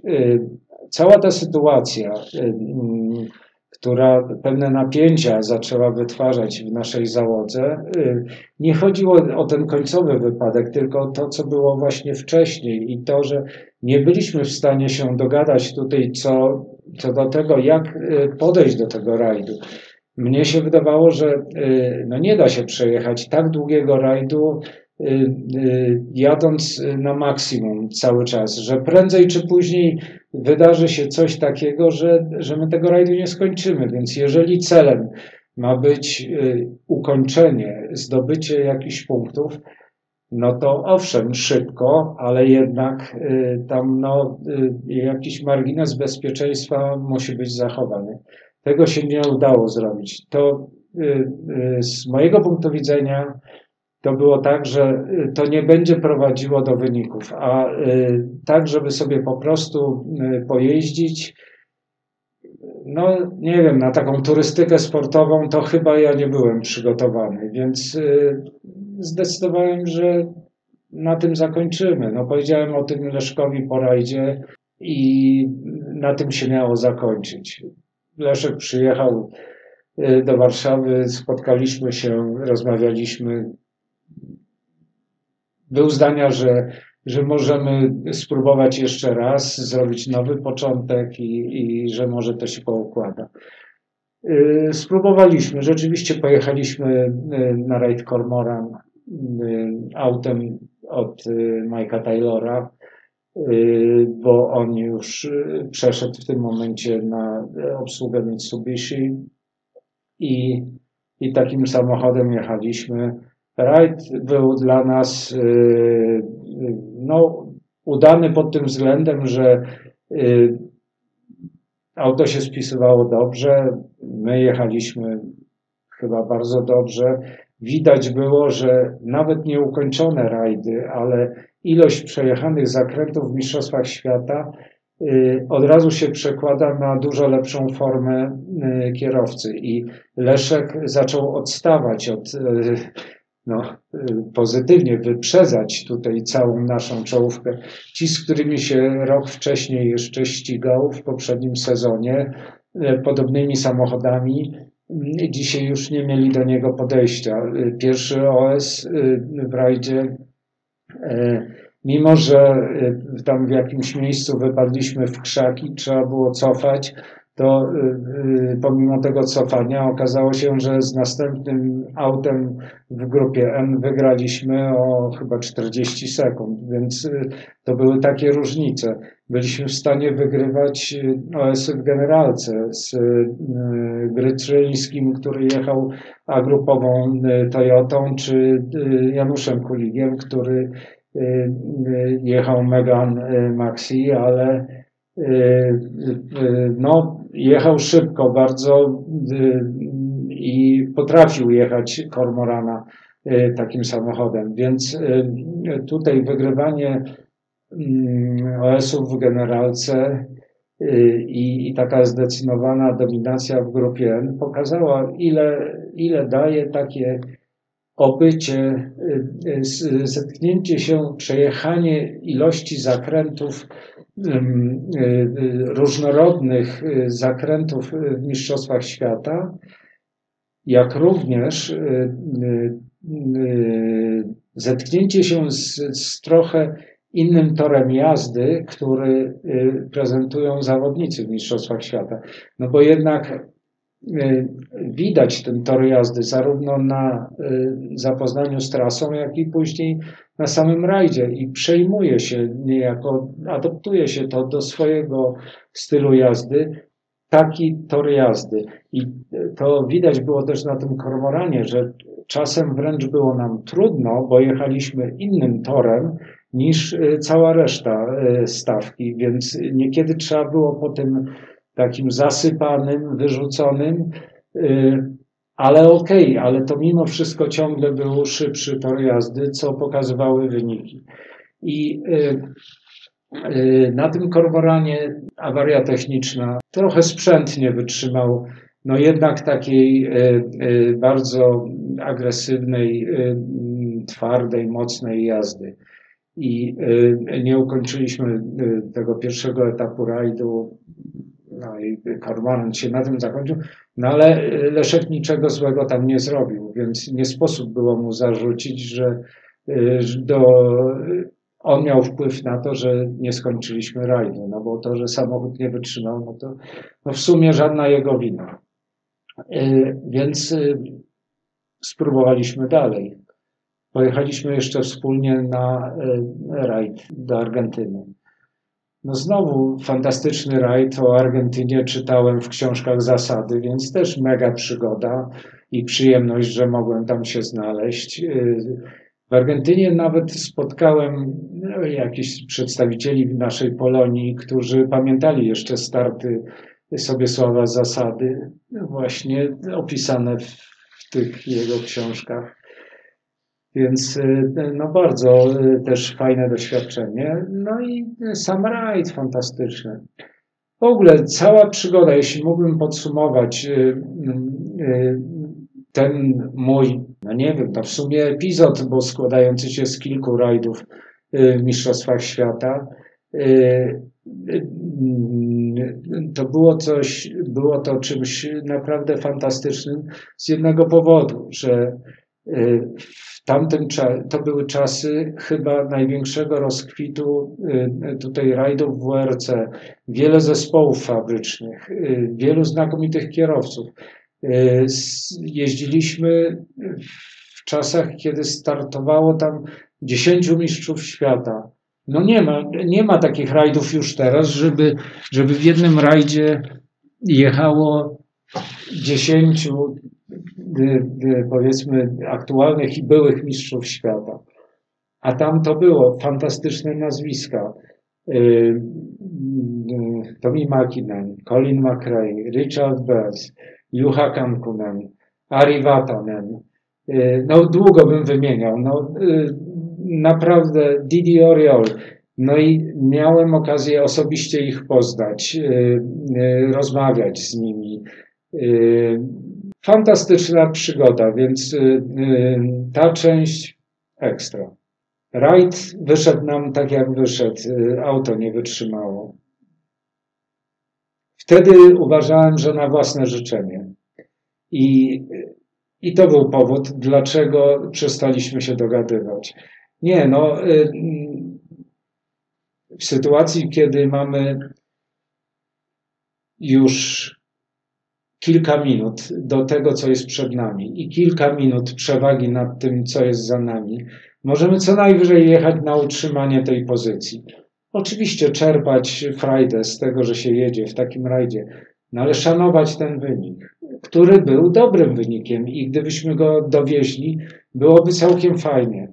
No ale niestety, no y, tutaj jakby chęć y, pokazania się, y, chęć y, wyżycia się, y, no trochę y, zaczęła dominować i, i nie byliśmy w stanie ukończyć zresztą najsłynniejszego w Argentynie El Condor Copina.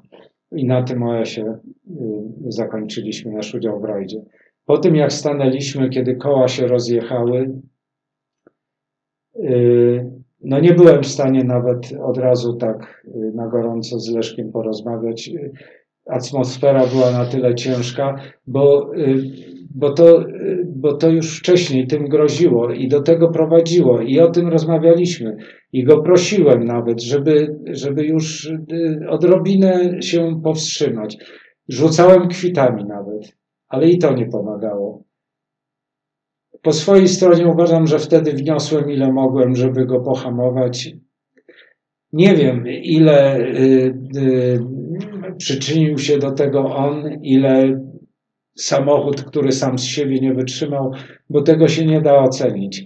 Uważam, że można było zrobić to trochę lepiej. Po zakończeniu kariery przez Pawła Przybylskiego w 2001 roku e, ty nie rozstajesz się z rajdami. E, Pilotowałeś e, jeszcze takich kierowców jak Michał Sołowow, e, Marcin Biernacki czy Tomek Kuchar.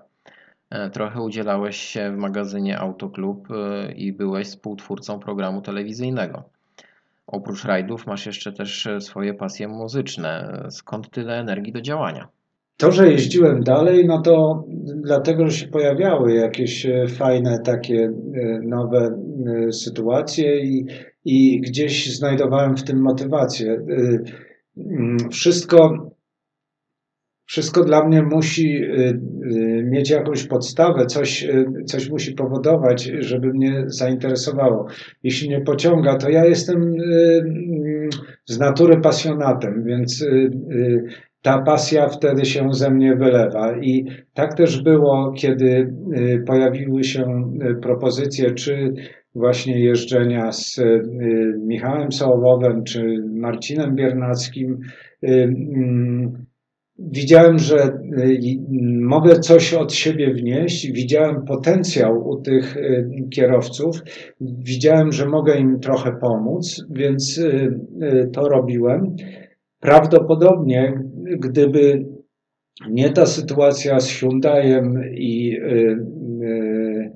startem na kormoranie z Pawłem Przybylskim, jeździłbym spokojnie z, o wiele dłużej z Michałem Sołowowem, ale y, wtedy y, wydawało mi się, że będzie to wyraz mojej uczciwości i lojalności w stosunku do Pawła, że go nie zostawię i znając też jakby jego pełną taką sytuację, czułem się w obowiązku z nim właśnie pojechać.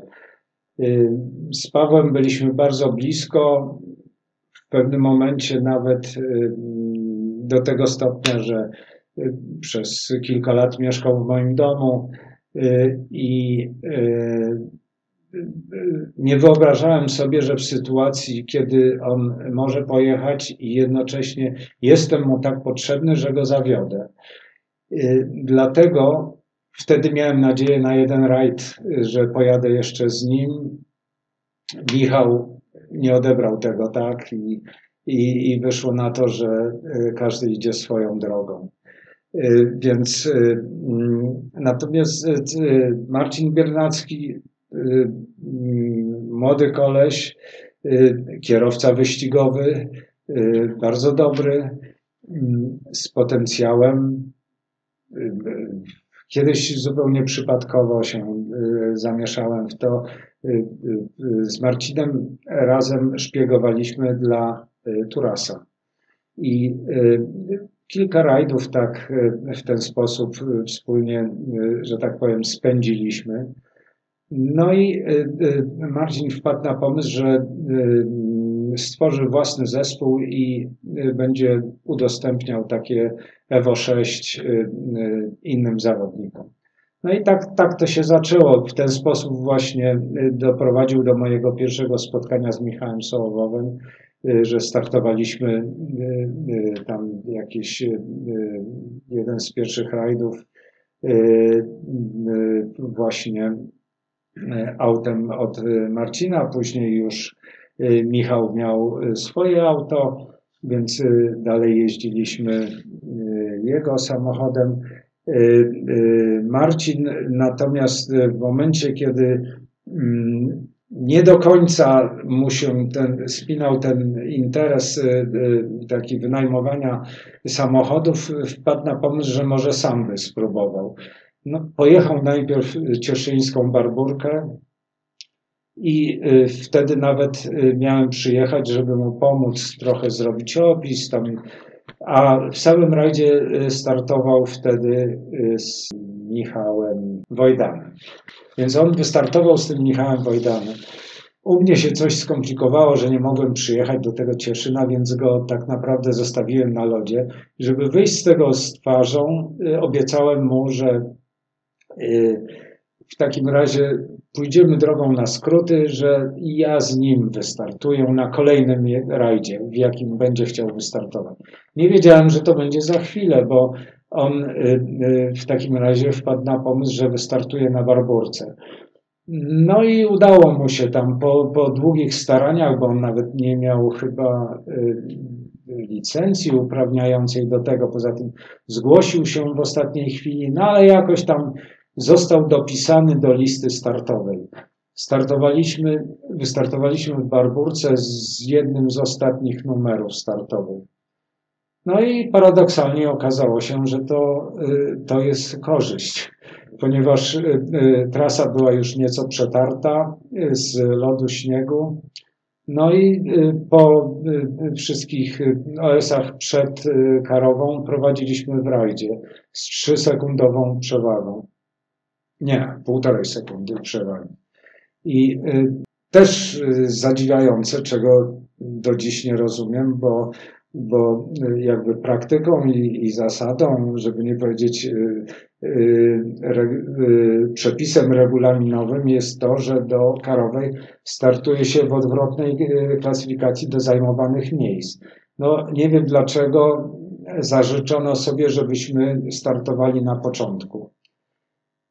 Nie wiem, być może nie spłynęły jeszcze wyniki, czy jakaś taka była sytuacja. W każdym bądź razie, jadąc na początku, kiedy zaczynał śnieg padać, okazało się, że to znowu jest na naszą korzyść. Przejechaliśmy y, karową, zrobiliśmy jakiś czas, No i potem staliśmy, oglądając przejazdy innych zawodników, czekając, kiedy ktoś nas pobije. Jechali kolejni, jechali różnymi specjalnymi barburkowymi samochodami, y, wórcami na dużych zwężkach i tak dalej. No i nikt nie mógł poprawić naszego czasu. I tak to trwało aż y, do Hołka, który pojechał 3 sekundy szybciej, y, skutkiem czego wygrał cały rajd o półtorej sekundy. Jednak y, drugie miejsce przez takiego żółtodzioba rajdowego wywalczone, no było sensacyjne, no i mogło napawać, że tak powiem, optymizmem i nadziejami na kolejne starty. No i tak powstał pomysł, żebyśmy jeździli dalej Mistrzostwa Polski. Rozpoczęliśmy od rajdu krakowskiego, skończyło się dachem y, y, y, potoków. Kolejne rajdy też z przygodami, a to psuł się samochód, a to coś tam. Potem na rajdzie rzeszowskim wykonaliśmy coś, co wydaje się prawie niemożliwe. Y, y, o drzewo rozbić, y, urwać trzy koła o jedno drzewo, no to jest sztuka. Auto po prostu się przemieszczało na boku, kiedy waliło w te drzewo. No, dziki fart, że tam nic nam się nie stało. No ale okej, okay. więc z takimi przygodami jeżdżąc za wielkich wyników nie zrobiliśmy. No i trochę to ostudziło y, zapał y, i chyba też i trochę te budżetowe sytuacje spowodowały, że y, tego projektu nie kontynuowaliśmy. Natomiast później pojawiła się rzeczywiście propozycja startów z Tomkiem Kucharem. No i fajnie, no Tomek, Tomek był w, wtedy w formie, był po tam sezonach w Mistrzostwach Świata, więc y, y, taki bardzo, powiedziałbym, rozkręcony i na fali zawodnik. Y, zaczęliśmy jeździć, atmosfera bardzo fajna w zespole. Ogólnie muszę powiedzieć, że te doświadczenia były też fajnymi pod względem nie tylko sportowym, ale i właśnie towarzyskim co było też nie bez znaczenia dla mnie, żeby znaleźć motywację do jeżdżenia. Już same rajdy i same wyniki w nich to, to, to było troszkę za mało. Trzeba było to jeszcze czymś y, bardziej obudować. Więc y, dalej pasja w tym przypadku do rajdów y, pociągnęła mnie w, w tym kierunku, żeby jeszcze nie zaprzestawać i jeszcze trochę to porobić. A pytałeś o choćby pasje muzyczne. No tak, no, kiedy zacząłem mieć więcej czasu, bo mniej spędzałem go na rajdach i przygotowaniach do nich, to mogłem więcej czasu poświęcić na inne rzeczy. I, i tak zainteresowałem się muzyką. Zresztą już wcześniej, kiedy mm, mm, zajmowałem się papierosami, no bo to też wymaga trochę tak, jakby jeszcze y, do powiedzenia, że y, byłem sponsorowanym zawodnikiem przez y, firmę papierosową. Dzięki temu poznałem ludzi z tego marketingu papierosowego. Oni mi zaproponowali pracę, która na końcu doprowadziła do tego, że stałem się współwłaścicielem fabryki papierosów tutaj w Polsce. I mm, to dawało właśnie rozmaite możliwości działania na wielu polach. Z tego byłem w stanie finansować ten zespół rajdowo-wyścigowy, ale z tego też byłem w stanie trochę finansować kulturę. I na przykład mm, doprowadziłem do wydania płyty zespołu Falarek Band, który był mm, takim no, bardzo wyjątkowym projektem, w którym no, frontmanem zespołu był nieżyjący już Robert Bryleski. Więc wielka postać muzyki niezależnej naszej, założyciel takich zespołów jak Kryzys, Brygada Kryzys, Izrael, Armia, No i Falarek się wpisywał też w te takie nowatorskie jego projekty, takie awangardowe, takie idące w zupełnie innym kierunku. Kiedy przynieśli mi nagrania tego zespołu, po raz pierwszy to usłyszałem, to nie chciałem wierzyć, że to może być polski zespół, który w ten sposób gra. No i zdecydowałem, że tak, wesprę ten projekt. Doprowadziłem do wydania płyty. Y, płyta falarka y, okazała się być, y, no powiedzmy, jak to nazwać, no takim bardzo dużym sukcesem w ocenie wszystkich ludzi branży muzycznej. Zresztą taki w tamtym czasie najbardziej prestiżowy magazyn muzyczny Brum, którego redaktorem naczelnym był Kuba Wojewódzki. W rocznym podsumowaniu płyta wygrała w czterech kategoriach, w tym w najważniejszych jako płyta roku, debiut roku, zespół roku. Więc było to coś takiego, gdzie ja też po raz pierwszy tak związałem się z takim projektem muzycznym, no ale dzięki temu, że zacząłem bywać na próbach, no to okej, okay, usiadłem do perkusji. Kiedyś w liceum grałem trochę. Miałem coś na kształt zespołu, ale wtedy nie mając swojej perkusji, nie mając jakichś tam możliwości do rozwijania Y, tego zespołu, no to takie, to, to była zabawa bardziej w granie niż y, takie prawdziwe granie. Y, teraz stać mnie było na to, żeby sobie kupić perkusję, więc to zrobiłem i zacząłem grać. W, mojej okolicy okazało się, że tak, po pierwsze mieszka Arek Świstow, czyli zawodnik taki z lat 80., E, który wtedy y, w latach 80. mieszkał w Berlinie, przyjeżdżał tutaj do Polski, startował w rajdach. No i więc y, Arek Bratnia Dusza, notabene y, od zawsze przyjaciel Pawła Przybylskiego, więc bardzo z nim zakumplowany, więc tutaj jedną paczkę tworzyliśmy.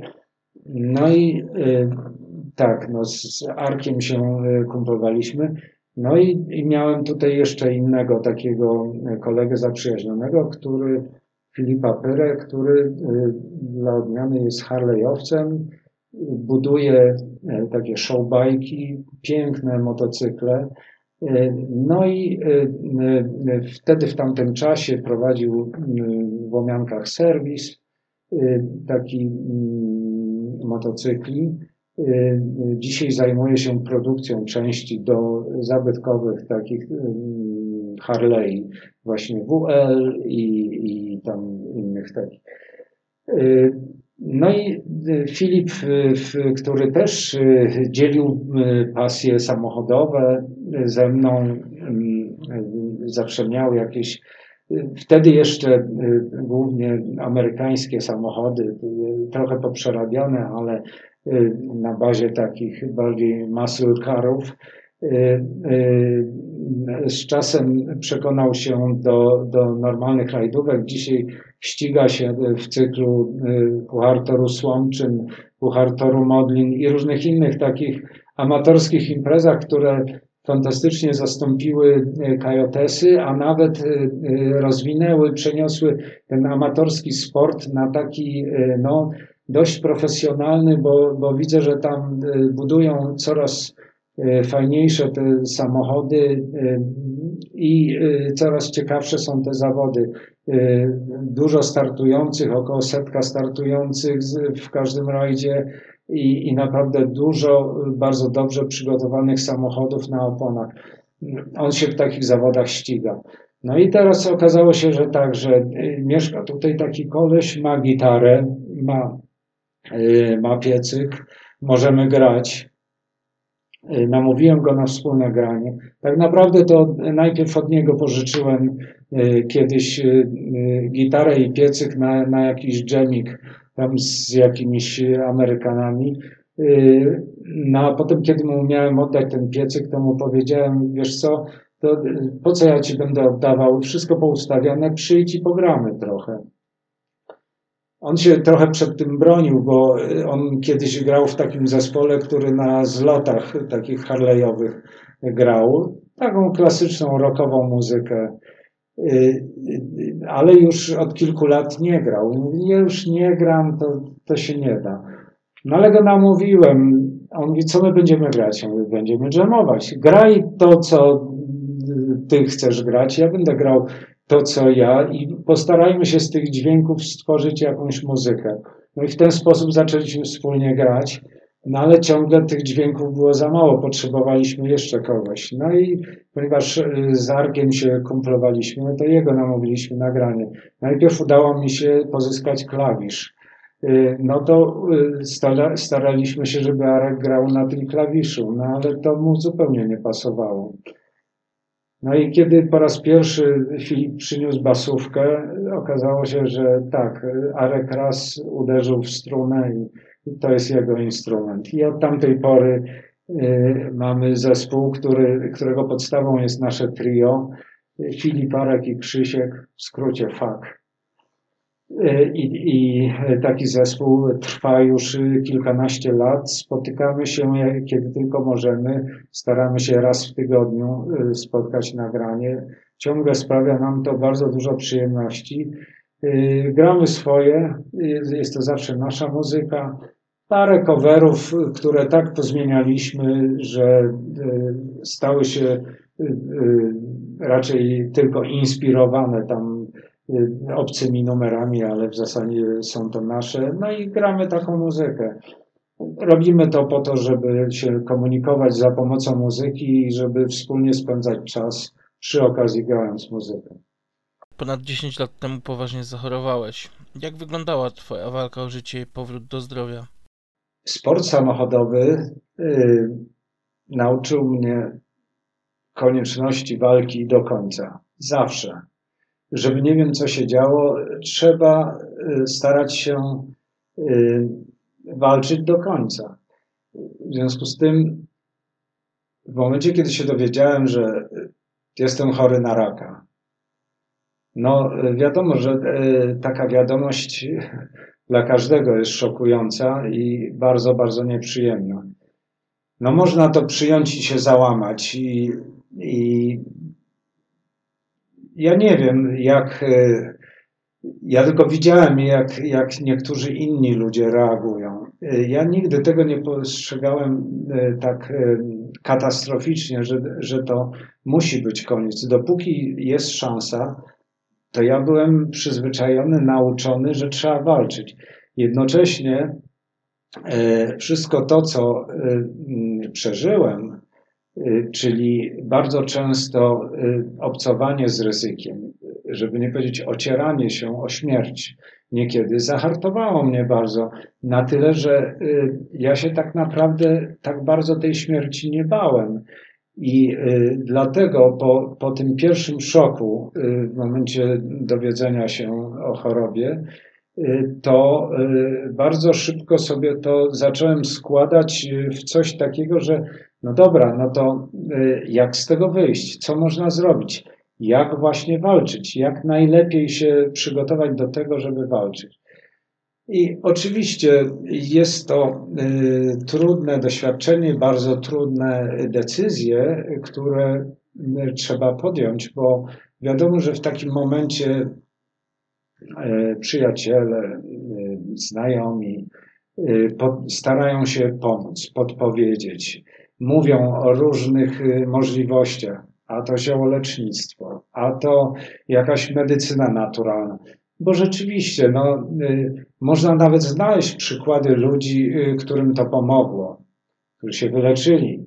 No ja jednak tak dość twardo stąpając po ziemi, zawsze staram się kierować jakimiś bardzo racjonalnymi wskaźnikami. Więc dlatego statystyki są dla mnie dość ważne w tym przypadku. Ostatecznie zdecydowałem się na konwencjonalne leczenie, y, ale konwencjonalne one było w tym sensie, że w Instytucie Onkologii na Ursynowie y,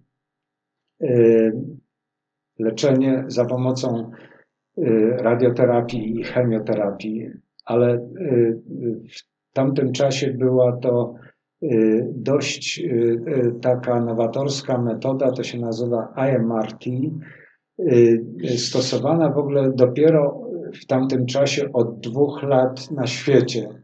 I, i dotarłem do, do lekarki, ktoś mnie tam y, z nią skontaktował. Pani doktor Kiprian. Która tutaj w Polsce y, taką właśnie nowatorską metodę leczenia stosowała. Ona polega na tym, że bardzo duże y, dawki y, radioterapii y, stosuje się punktowo na ogniska choroby. Ja miałem nowotwór migdałka z przerzutami do węzłów chłonnych. U mnie po prostu bardzo gruba szyja się zrobiła. Zresztą tutaj też taka mała dygresja. Wiadomo, że y, jak się pojawiają jakieś nietypowe objawy, każdy chce je pozytywnie zinterpretować.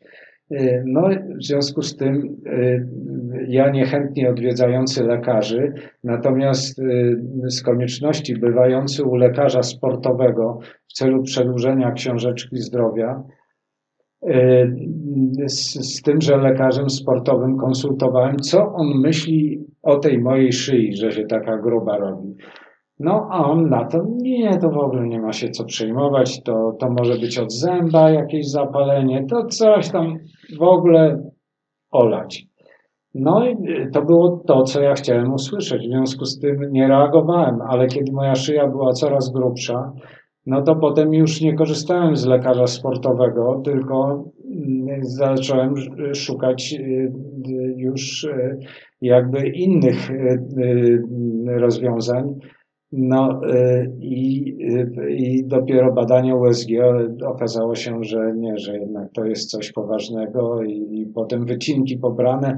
Wiadomo było już, że że jest to rak i wycinki były pobrane z tej szyi i wiadomo było, że y, to jest coś, co się gdzie indziej rozwija, bo y, tutaj są przerzuty, a nie jest to ognisko, więc y, jeszcze trzeba było znaleźć samo to ognisko.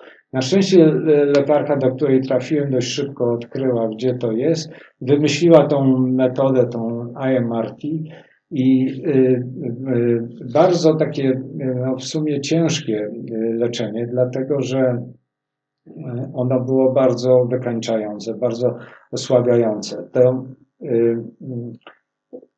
to punktowe takie skierowanie tej radioterapii na, na ognisko choroby spowodowało no, przy okazji wypalenie na przykład, no nie wiem, ślinianki, popalenie języka, i różne inne takie no, nieprzyjemne bardzo dolegliwości. Po dwóch tygodniach y, tego leczenia już nie byłem w stanie niczego przełknąć.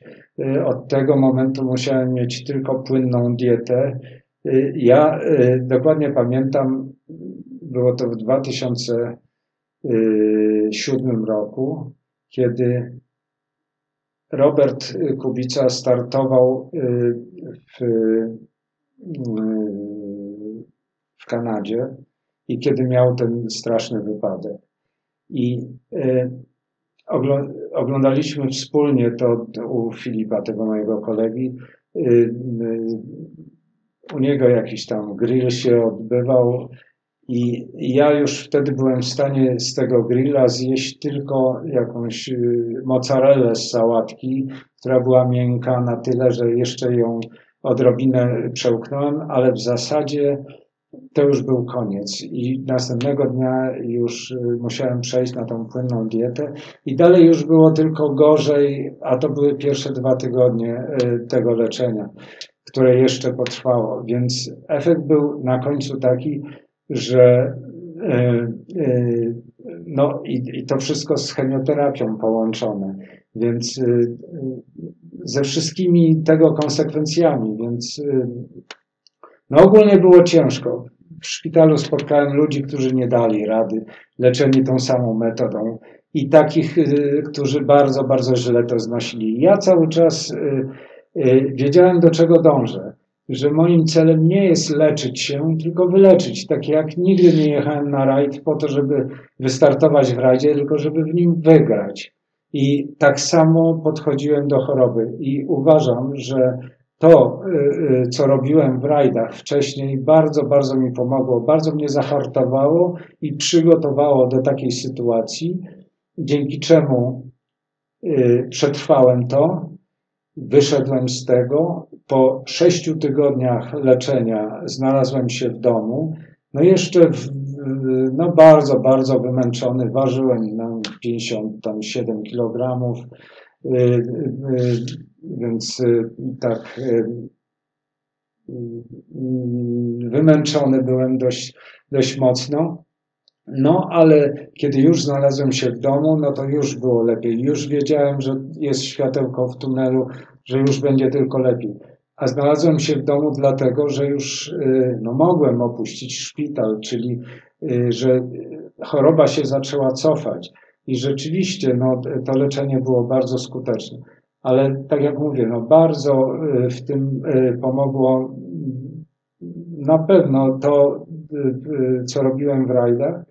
I finał był taki, że po kilku miesiącach od tego leczenia to pomimo tego, jak, jak wcześniej y, źle to znosiłem, no to tam po kilku miesiącach byłem w stanie już wrócić do, do wszystkich moich zajęć. Znowu zacząłem grać w moim zespole. Y, znowu y, wystartowałem wtedy z Maurycym Kochańskim na Barburce. Dla mnie ten start, bez względu na to, jaki on był, był beznadziejny. Nie udał się w ogóle sportowo ale to, że ja w nim wziąłem udział, no to był powrót do normalności, czyli że byłem nawet w stanie w rajdach jeździć. Więc y, y, dla mnie miało to bardzo duże znaczenie symboliczne. No i za chwilę wróciłem do tego wszystkiego, a, a po mniej więcej pół roku byłem w stanie już najostrzejsze tajskie jedzenie y, jeść. Więc wszystkie te dolegliwości przeszły i wracałem, wracałem na tyle, że, że potem wszystko byłem w stanie robić. A dzisiaj, no to o chorobie tylko pamiętam, jak ktoś mnie zapyta. W ogóle tego nie przeżywam, nie, uży, nie, nie, nie, nie pozostało to dla mnie jako jakaś taka trauma na, na całe życie. Było to coś nieprzyjemnego, przez co musiałem przejść, ale okej, okay, no, jest to do przeżycia i, i chciałbym, żeby tego typu podejście, że nie leczymy się, a y, jeżeli się bierzemy za leczenie, to po to, żeby się wyleczyć, żeby to przyświecało wszystkim tym, którzy będą mieli tego typu problem. Wygrałeś wiele rajdów, e, ale wygrałeś też życie. E, mało tego, w 2012 roku wsiadłeś po raz kolejny do rajdówki Andrzeja Kopra, który zaliczył wtedy wielki comeback. To prawda. E, oczywiście ja nigdy nie mówiłem, że ja zakończyłem y, karierę. W sumie, y, gdyby się pojawiła ciekawa propozycja, no to zawsze byłem otwarty, żeby ją rozważyć, więc y, no, mogłem to robić. Andrzej zdecydował się na powrót. Zaczął jeździć. Ale przyznam szczerze, że byłem przerażony, jak widziałem, jakie on wyniki osiąga.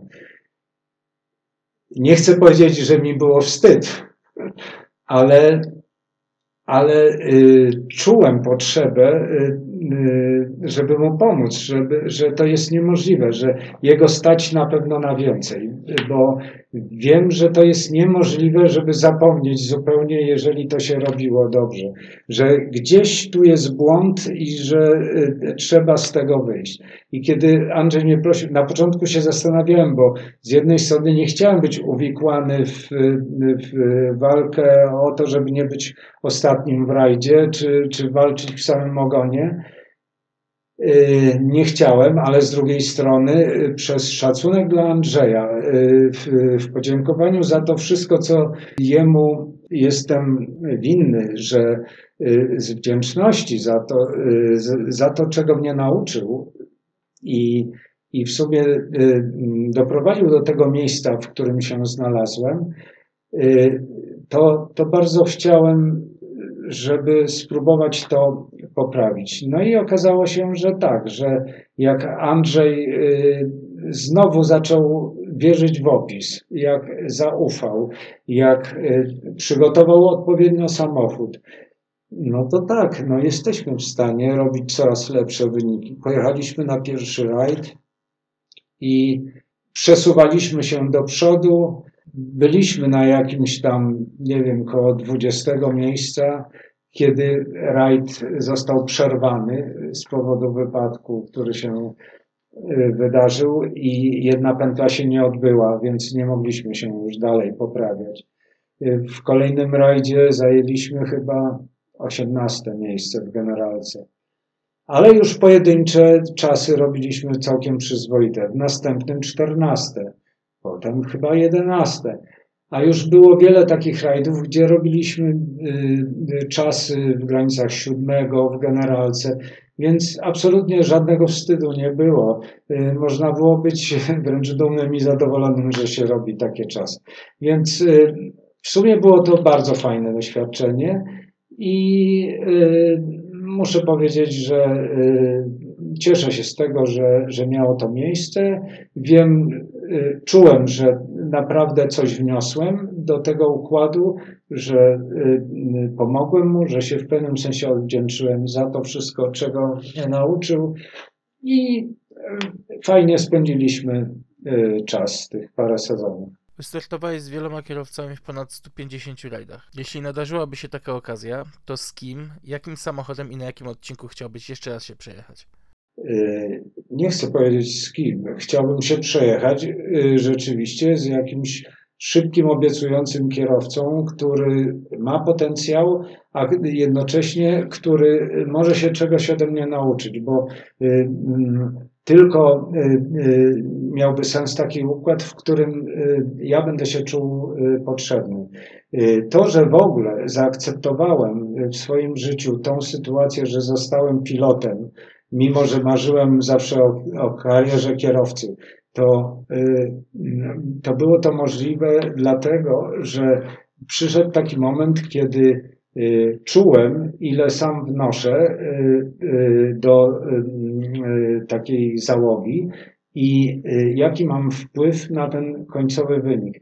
I kiedy zaczęło się coś takiego dziać, to zaczęło y, y, dawać mi to taką satysfakcję, że wcale niekoniecznie było mi potrzebne, żeby być za kółkiem, żeby na końcu uzyskać ten wynik i mieć satysfakcję i poczucie tego, że, że tak, ja się do tego przyczyniłem, żeby y, taki wynik osiągnąć.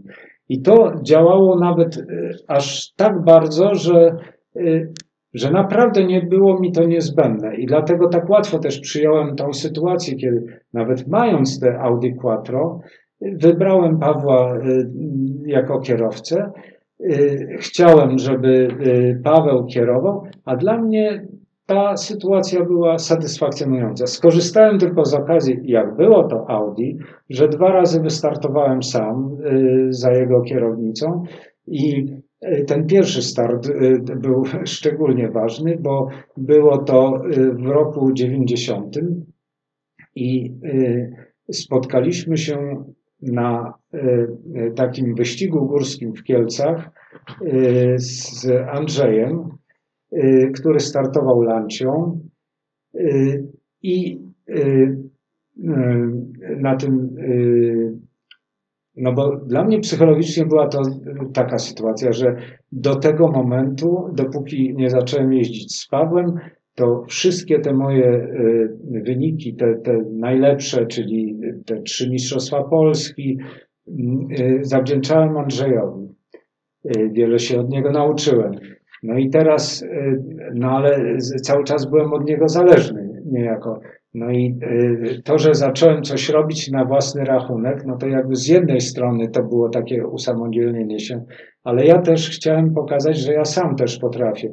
I kiedy y, pierwszy przejazd tego wyścigu w Kielcach pojechałem szybciej od Andrzeja za pomocą Audi Quattro, w którym pierwszy raz w życiu siedziałem za kierownicą, bo nawet wcześniej, mimo że byłem właścicielem tego auta, to nigdy nim nie jeździłem. I dopiero pierwszy raz wtedy w Kielcach się mogłem przejechać.